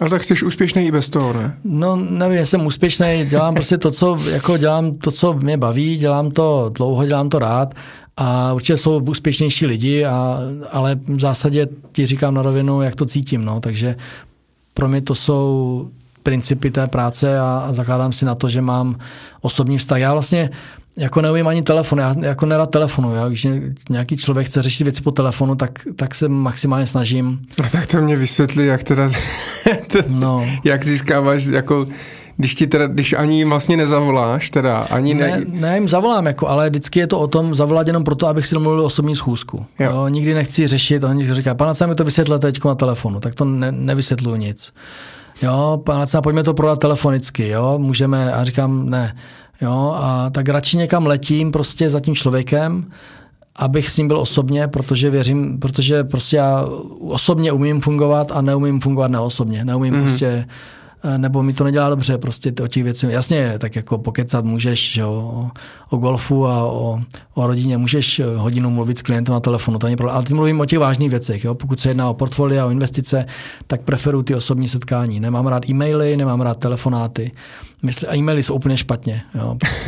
To prostě jako je úplně nesmysl, jo? protože jako, psa, jako já, já, psané slovo vlastně, nebo písmo nebylo vynalezeno pro komunikaci, že jo? písmo bylo vynalezeno pro uchování informací, takže myslet si, že písmem můžeš komunikovat je zásadní omyl. A je to, je to neštěstí, je to strašně neštěstí a spousta problémů vzniká tím, že lidi komunikují písmem. Ať už SMS-kama nebo e-mailem, prostě úplně špatně. Jo? Ty smajlíky to trochu zlepšily, že můžeš tam dát nějakou emoci do toho písma, Takže ale... příště ti mám radši zavolat. Takže příště mi radši zavolej a ideálně se potkat jako dneska, že to je fajn. Dobře, eh, tak my jsme probrali eh, vlastně tvůj možná asi, možná mě pak to opravíš, ale pravděpodobně asi největší podíl v nějaký jako firmě, v nějaký právnické osobě a jenom jsem teda neřekl, že Acredio máte v podstatě rozděleno na třetiny vlastně s Tomášem Stranem a s Tomášem Kršičkou, kde ještě Tomáš Matějovský má pocit, myslím, nějakých 5, 5 nebo 5,5 procenta. Tak. Mhm. Uh, tak je to stejně i ve Švýcarsku, plus minus. Plus minus, ano. A, no a já jsem si pak našel, že eh, v roce 2015, 3. Eh, srpna 2015, tak si založil dvě, osa, dvě soročka, Kiter nebo Kiter, nevím jak to přečíst, a Star Over SRO, eh, což jsou ale SROčka vlastně s korunovým základním kapitálem, seš tam jediný vlastník. Eh, předpokládám, že to byly, že to jsou nějaký jako SPVčka eh, prostě na nějaký, na nějaký investice nebo na nějaký projekty konkrétní. Proč vlastně se to založilo? Tohle absolutně nesouvisí s Akrediem a s mojí prací. Jo. Kiter, já, já rád kajtuju, kitesurfing, takže to Kiter SRO, Star Over, ale ty, já mám na tom nějaké malé podíly v nějakých jako úplně legračních věcech, nějaké nemovitosti, je, jako takže to, ne, ani bych o tom jako ne, nemluvil dneska, jo, ne, vůbec to nesouvisí s tím biznesem, takže nemusíme o tom vůbec mluvit. Hmm. A a nějaké třeba jiné, jiné investice nebo jiné nebo takhle, obrátím to, jakým způsobem ty investuješ svoje vlastní peníze. Když pominu teda tady nějaký ty projekty, nějaký podíly v nějakých dalších firmách a podobně, tak Máš taky třeba účet v UBSC a Tomáš Strnat ti tam nakupuje dluhopisy, nebo máš nějaké akcie, máš nějaké fondy, máš penzijní připojištění. Jednoduše, jak vlastně ty uh, hospodaříš se, svýma, se svými penězi? Pokud se teda něco nezměnilo od dob, uh, když ti bylo 26 a všechno si utratil. Já si přiznám, že já investuju fakt strašně moc peněz do, do zábavy a, a do vlastních jako, do vlastních jako plánů cestovatelských a různých těchto věcí věcí sportovních a, a podobně. A, a potom dávám docela dost peněz na různé filantropické a charitativní jako účely, protože myslím si, že eh, je to strašně potřeba tady jako ty, tyhle ty věci rozvíjet. A to, co zbyde, tak, eh, tak mám uloženo eh, zase v dluhopisech, protože to děláme, takže tomu rozumíme. Jo. Jsou to teda rizikovější dluhopisy, než nakupujeme investorům, kdy já vím, do jakého rizika jdu, takže nakupuji nějaké distressed aktiva, kde ta cena je velice nízká, ty můžeš dostat relativně vysoký výnos, ale jsou to dluhopisy. A plus mám nějaké zlato nakoupené a potom mám pár bytů v Praze, takže v zásadě normální věci, nemám žádné penzijní připojištění, takže ještě, ještě nemyslím na ty zadní vrátka úplně. Takže když to zhrnu, tak mám to, co děláme, ale rizikovější profil plus nemovitosti a pak hromadu peněz utratím tím svým životem. No. Prostě hodně cestuju a, a to taky stojí něco, takže... Mm-hmm. A ty, když jsi mluvil ještě o té filantropii, tak já, já jsem se právě koukal, že ty jsi byl jedním z prvních vlastně dárců uh, Dobrého anděla. Eh, taky jako Akredio, tak podporujete dost, dost nadací, nadace VIA, nadace Leontínka a podobně. A dokonce v červnu 2018 tak eh, si založil z nadační fond Lacina Foundation, hmm. takže máš vlastní nadaci. Je to tak? No, no, no, je to tak, no, ale mm, v zásadě ne, nemám se čím moc chlubit, protože jsem to pořádně ještě nerozjel, protože jsem záhy zjistil, že je fakt složitý dobře dobře dávat peníze na charitu a na filantropii. A, a čím dál víc, co jsem v tom angažován, tak eh, se tím zabývám. Dneska podporuji třeba jenom pět, šest projektů z původních 12 různých, tak dneska jsou třeba pět, kde to má velký smysl, si myslím, kde, kde to dělají fakt dobře, kde jsou odpovědní lidé. A je to složitý. Těch projektů hrozně moc, charit je mraky, takže ano, Dobrý anděl je jednička, to je jasný, prostě ten Petr Sikora to dělá jako skvěle a je to člověk, který mu jako musíš důvěřovat, protože opravdu to, to dělá dobře. A pak to tam další nadace, nadace VIA taky to dělají velice, velice dobře a, a můžeme pokračovat, nevím, to je téma, který si rozbírat nebo ne, ale, ale je, to, je, to, je, to, je to směr, kterým směřuju dost peněz, který vydělám, protože Uh, protože mi to dělá radost. No. no mě zajímá právě ten jako původní záměr, protože spoustu lidí to má i jako brandovou záležitost. Mm, prostě mm. tak budem propagovat nějaká sociální odpovědnost, vypadá to mm. dobře na billboardu, předám pár šeků, unechám se u toho vyfotit, mám něco na sociální sítě a podobně. A někteří to dělají, protože opravdu prostě mají záměr eh, jednoduše jako pomáhat ostatním. Mm. Tak eh, kde vlastně vůbec třeba to vzniklo u tebe, tady ta potřeba? Jestli to je teda ta potřeba Eh, pomáhat. V zásadě si myslím, že na rozdíl ostatní, já si myslím, že by se o tom mělo mluvit. Když něco děláš, někomu pomáháš, tak bys o tom měl mluvit, prostě proto, aby zinspiroval ostatní. Takže nejsem příznivcem toho, se jakoby schovávat za to, když někde podporuješ nějakou dobrou věc, tak o tom mlčet a říkat, že jsi skromný a že o tom nechceš mluvit, si myslím, že není dobře. Stejně tak, jako není dobře, když se tím chvástáš a, a když prostě seš někde pořád vidět, že podporuješ kdo ví co a kolik jsi vydražil na večírku tamhle a za kolik jsi vydražil tohle a tamhle to. Takže uh, ani jeden z těch přístupů není správný. Já sám se v tom ještě hledám, takže na to nemám celenou ještě odpověď, ale v zásadě o tom mluvím s lidmi rád, které to zajímá, protože si myslím, že je dobré o tom mluvit. A zároveň se tím nikde nechlubím tam, kde to je nepatřičné, takže, takže se snažím v tom zachovávat nějaký neutrální postoj a snažím se analyzovat sám sebe, jestli to dávání dělám proto, že to cítím tak správně, anebo jestli to dělám proto, že si v tom jako hledám to svoje ego a, a hledám si v tom takový tohle, tak teď mám peníze, tak vám hmm. můžu pomoct. Hmm. Jo. To je, to je strašně složitý a lehce sklouzneš do toho, do toho eh, svého ega, protože ta, ta charita se k tomu nabízí. Jo. Eh, takže je potřeba nad tím přemýšlet, ale jak říkám, já mm, myslím si, že jsem našel několik projektů, kde to dává smysl a těch peněz nelituju a jsem hrozně rád, že to dělám a že, a že to funguje. Takže... A můžeš být konkrétnější? Hele, konkrétnější můžu být určitě. Eh, já, já jsem, jsou dvě, dvě, dvě oblasti. Jedna věc je charita, pomoc těm, kteří neměli to štěstí, jako máme my dva. Znamená, že prostě v tom životě, eh, aniž by to nějak zavinili, tak mají smůlu. To znamená, jsou to nějaké, dejme tomu, terminální choroby nebo choroby, které prostě provázejí člověka které jsou teda těžko léčitelné, proto tam je ten dobrý anděl, proto je tam Leontinka, že jo, to, zase to, to jsou projekty, které cílí na, e, na tyto věci. A stejně takhle důležité v poslední době extrémně je spíš ta filantropie v tom, že cítím potřebu podporovat projekty, které nám zachovají ten, ty zbytky demokracie, které tady máme. Takže jsme, nebo jsem podporovatelem třeba Fondu nezávislé žurnalistiky, která tady zabezpečuje to, aby fungovaly nezávislá média. Takže podporujeme Deník N, podporujeme hlídací obsah, podporujeme tyto věci, které, které jsou extrémně důležité pro to, aby tady ta společnost fungovala, aby jsme tady pořád měli demokratické volby.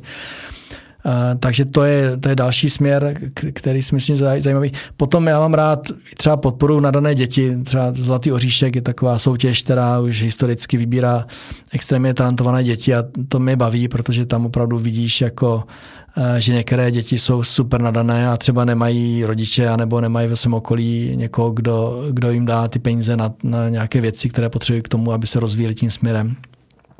Takže jsem v různých takovýchhle jakoby podsegmentech a jak říkám, pořád jsem jako hledač, no, protože dívám se, eh, co dává smysl, jak to, jestli to ti lidé dělají, protože je to baví a umí to, nebo dělají to kvůli vlastnímu PR. Spoustu těch charit, že vzniká jenom proto, aby se někdo někde ukazoval. No právě. Takže tam musí dát strašný pozor na to. A poznáš to dneska, aby ty peníze vlastně nezmizely prostě někam, tak, tak jak třeba, aby to nebylo ponzil schéma, protože vždycky člověk má strach, OK, já podpořím nějaký ten projekt, pošlu peníze na nějaký ten jejich hmm. účet, slyšet a ono, kdo ví vlastně, co, kde to skončí. No, no. Hele, je, je to jak s těma firmama, jo, a těma podvodnýma schématama, no, tak ty děláš maximum pro to, abys to věděl, já třeba si myslím, paměť národa třeba projekt, kde vidíš ty výsledky, že jsou matatelný, opravdu je to tam vidět, ten produkt, takže tam nemám problém poslat.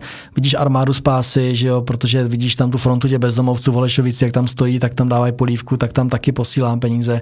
Takže vidíš, že to vlastně má ten efekt, tak, tam ty, tak to tam pošleš. Jo.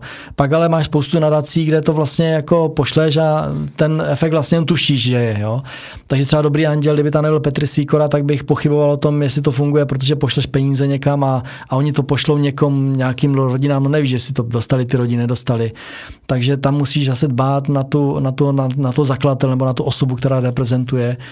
Takže je to složitý eh, a mm, je potřeba, je potřeba dávat pozor. No je, je jako zaražující, že v Česku nefunguje ještě, nebo douf, myslím, že to ten nefunguje, není tady vlastně instituce, která by tohle mapovala, jo? která by tady ohodnocovala ty různé charitativní projekty, se v tom těžko vyznáš. Jo? Něco to, co dělá... Nějaký index. Nějaký index, přesně tak. Nějaký index důvěryhodnosti e, není. Jo? Přitom v Americe je to celý, celá industrie, jo? Cel, to, je, to je velký průmysl se e, zaobírat právě hodnocením důvěryhodnosti těchto charit. V Česku to nefunguje, myslím, že to vznikne určitě. Takže uh, musíš dávat pozor, aby ty peníze, které tam pošleš, aby, aby, aby byly ke správnému účelu. No. Ale mě to baví, je to, je to, je to skvělé, je to krásně vidět, co vzniká, jaký projekty tady jsou. Uh, ta česká společnost uh, je rozhodně ta z těch lepších v oblasti dávání, takže je tady z čeho vybírat. A je, je, to, je, je to naplňující, je to fajn, to super. No a když jsi říkal, že se nemůžeš dneska, nebo když se podíváš na ten svůj nadační fond, že se to ještě nerozjelo tak, jak bys, tak, jak bys chtěl. Já jenom přečtu tady ve stanovách, jsem si našel, že účel té nadace je teda finanční, mentorská a jiná podpora talentovaných studentů, uh, posílení zájmu a motivace nadaných žáků pro zvyšování své vědomostní úrovně nad rámec školních vzdělávacích programů, podpora studentů, kteří se angažují eh, vlastně v nějakých soutěžích, činnostech eh, a tak dále a tak dále. Takže je to hodně zaměřený vlastně jakoby na, eh, na ty děcka, na, ty, na to vzdělání, vlastně na tu podporu těch talentů a tak dále. Je to tak? Je to tak, je to jedna z mých jako částí těch aktivit. Tuhle jsem cíli přímo na ty děti, protože tam ta budoucnost naše je jenom v mladých lidech, že jo? Jako měnit dneska, to vidíš na těch voličích, ano, jo, prostě, takže měnit, měnit ty staré názory už, už, ne, už se dá těžko, takže chci podporovat mladé nadané děti nebo mladé, mladé lidi, ale jak říkám, stejně tak prostě dospěješ potom k tomu, že zjistíš, že vlastně tady ten star úplně kašle jako na starý lidi, jo, na bezdomovce. To absolutně nefunguje jako nějaká, nějaká starost o, o starší lidi, takže, takže se mi třeba teď přesouvá to myšlení třeba tímto směrem. Jo. Je, to, je to hodně jo. a je to spíš o tom, spíš najít projekt, jako těch potřebných je strašně moc. Jo. Můžeš začít od, od nemocných dětí přes slepé děti, můžeš žít skrz prostě projekty občanské společnosti, co dělá nadace VIA a skončíš u armády spásy a starých, starých bezdomovců.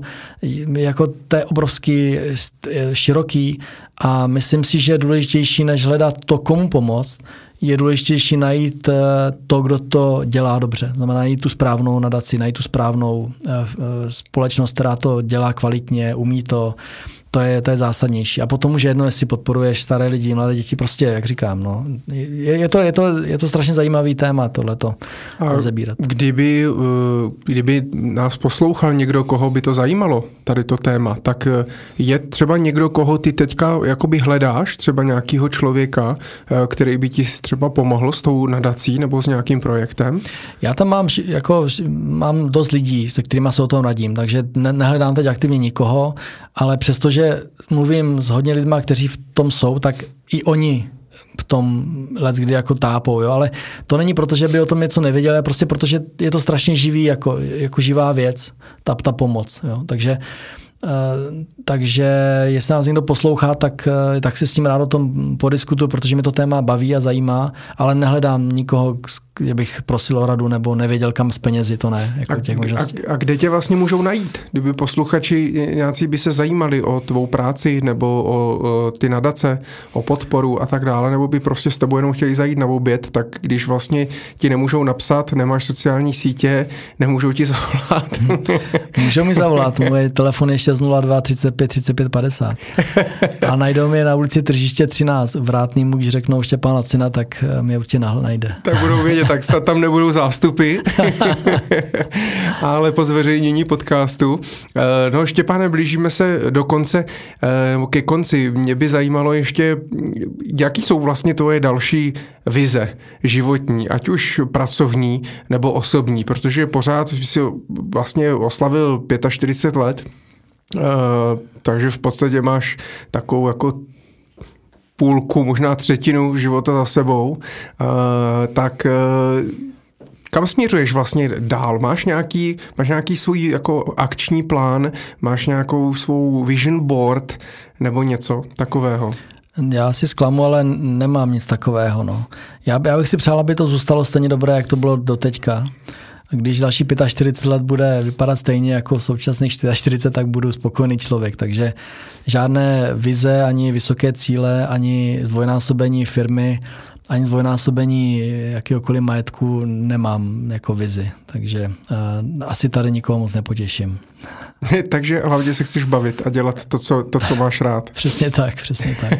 a eh, je něco, co bys eh, chtěl dneska posluchačům, a, a protože nás poslouchají i právě třeba mladí lidé, studenti na vysokých školách a podobně, tak je něco, co bys chtěl lidem vzkázat? Může to být nějaká inspirace, moudro, nějaký typ životní zkušenost. Jednoduše můžeš vzkázat úplně cokoliv. Ty jo, tak to mě teď překvapil. Já celý život se snažím eh, dělat věci tak, jak to cítím a přemýšlím o tom, co dělám. Nenechávám věci plynout, jak se často říká. Nenechávám se unášet emocemi, nekoukám na to, co dělají ostatní a jak to vypadá barevně někde jinde. A snažím se dělat věci tak, abych byl spokojen sám se sebou a vychází mi to. No. Takže jestli tohle je doporučení, tak doporučuji, aby možná ta integrita, jak jsem ji zmínil, to prostě to, co si myslíš, máš říkat a to, co říkáš, máš dělat a e, pak budeš spokojený člověk. Takže asi žádné moudro, ale, ale zůstaň prostě sám sebou. No. Já si myslím, že to bylo perfektní zakončení eh, druhé série našeho podcastu Myšlení finančníků. Štěpáne, já ti budu držet moc palce v tvojí životní cestě, i v tvém podnikání, i v podpoře uh, těch lidí, prostě, kteří to, kteří to potřebují. Já budu moc rád, když se třeba za pět let, deset let potkáme znovu u, mikrofonu, a můžeme si povýkládat, eh, kam se, kam se to všechno posunulo. Uh, já ti ještě jednou díky a ať se ti daří. Děkuji moc, mějte se hezky. Chytnu ještě vaši pozornost. Já bych vám chtěl jenom poděkovat za to, že jste to doposlouchali až do úplného konce a chci vás poprosit, jestli mě dáte vědět do komentářů, například na sociálních sítích, jak se vám tady tato epizoda líbila, jestli to pro vás bylo inspirující, a pokud ano, tak budu rád, když budete třeba rozhovor sdílet dál, aby se mohli inspirovat i ostatní posluchači a mohli poznat náš podcast. A poslední prozbičku, pokud eh, pravidelně posloucháte eh, naše rozhovory a eh, líbí se vám, tak budeme rádi za jakoukoliv finanční podporu i 100 korun. Nám pomůže posouvat náš podcast dál, zvát sem zajímavé hosty a přinášet inspirující životní příběhy, které si myslíme, že stojí za to vyprávět. Takže díky moc a já se budu těšit zase u dalšího dílu. Ahoj.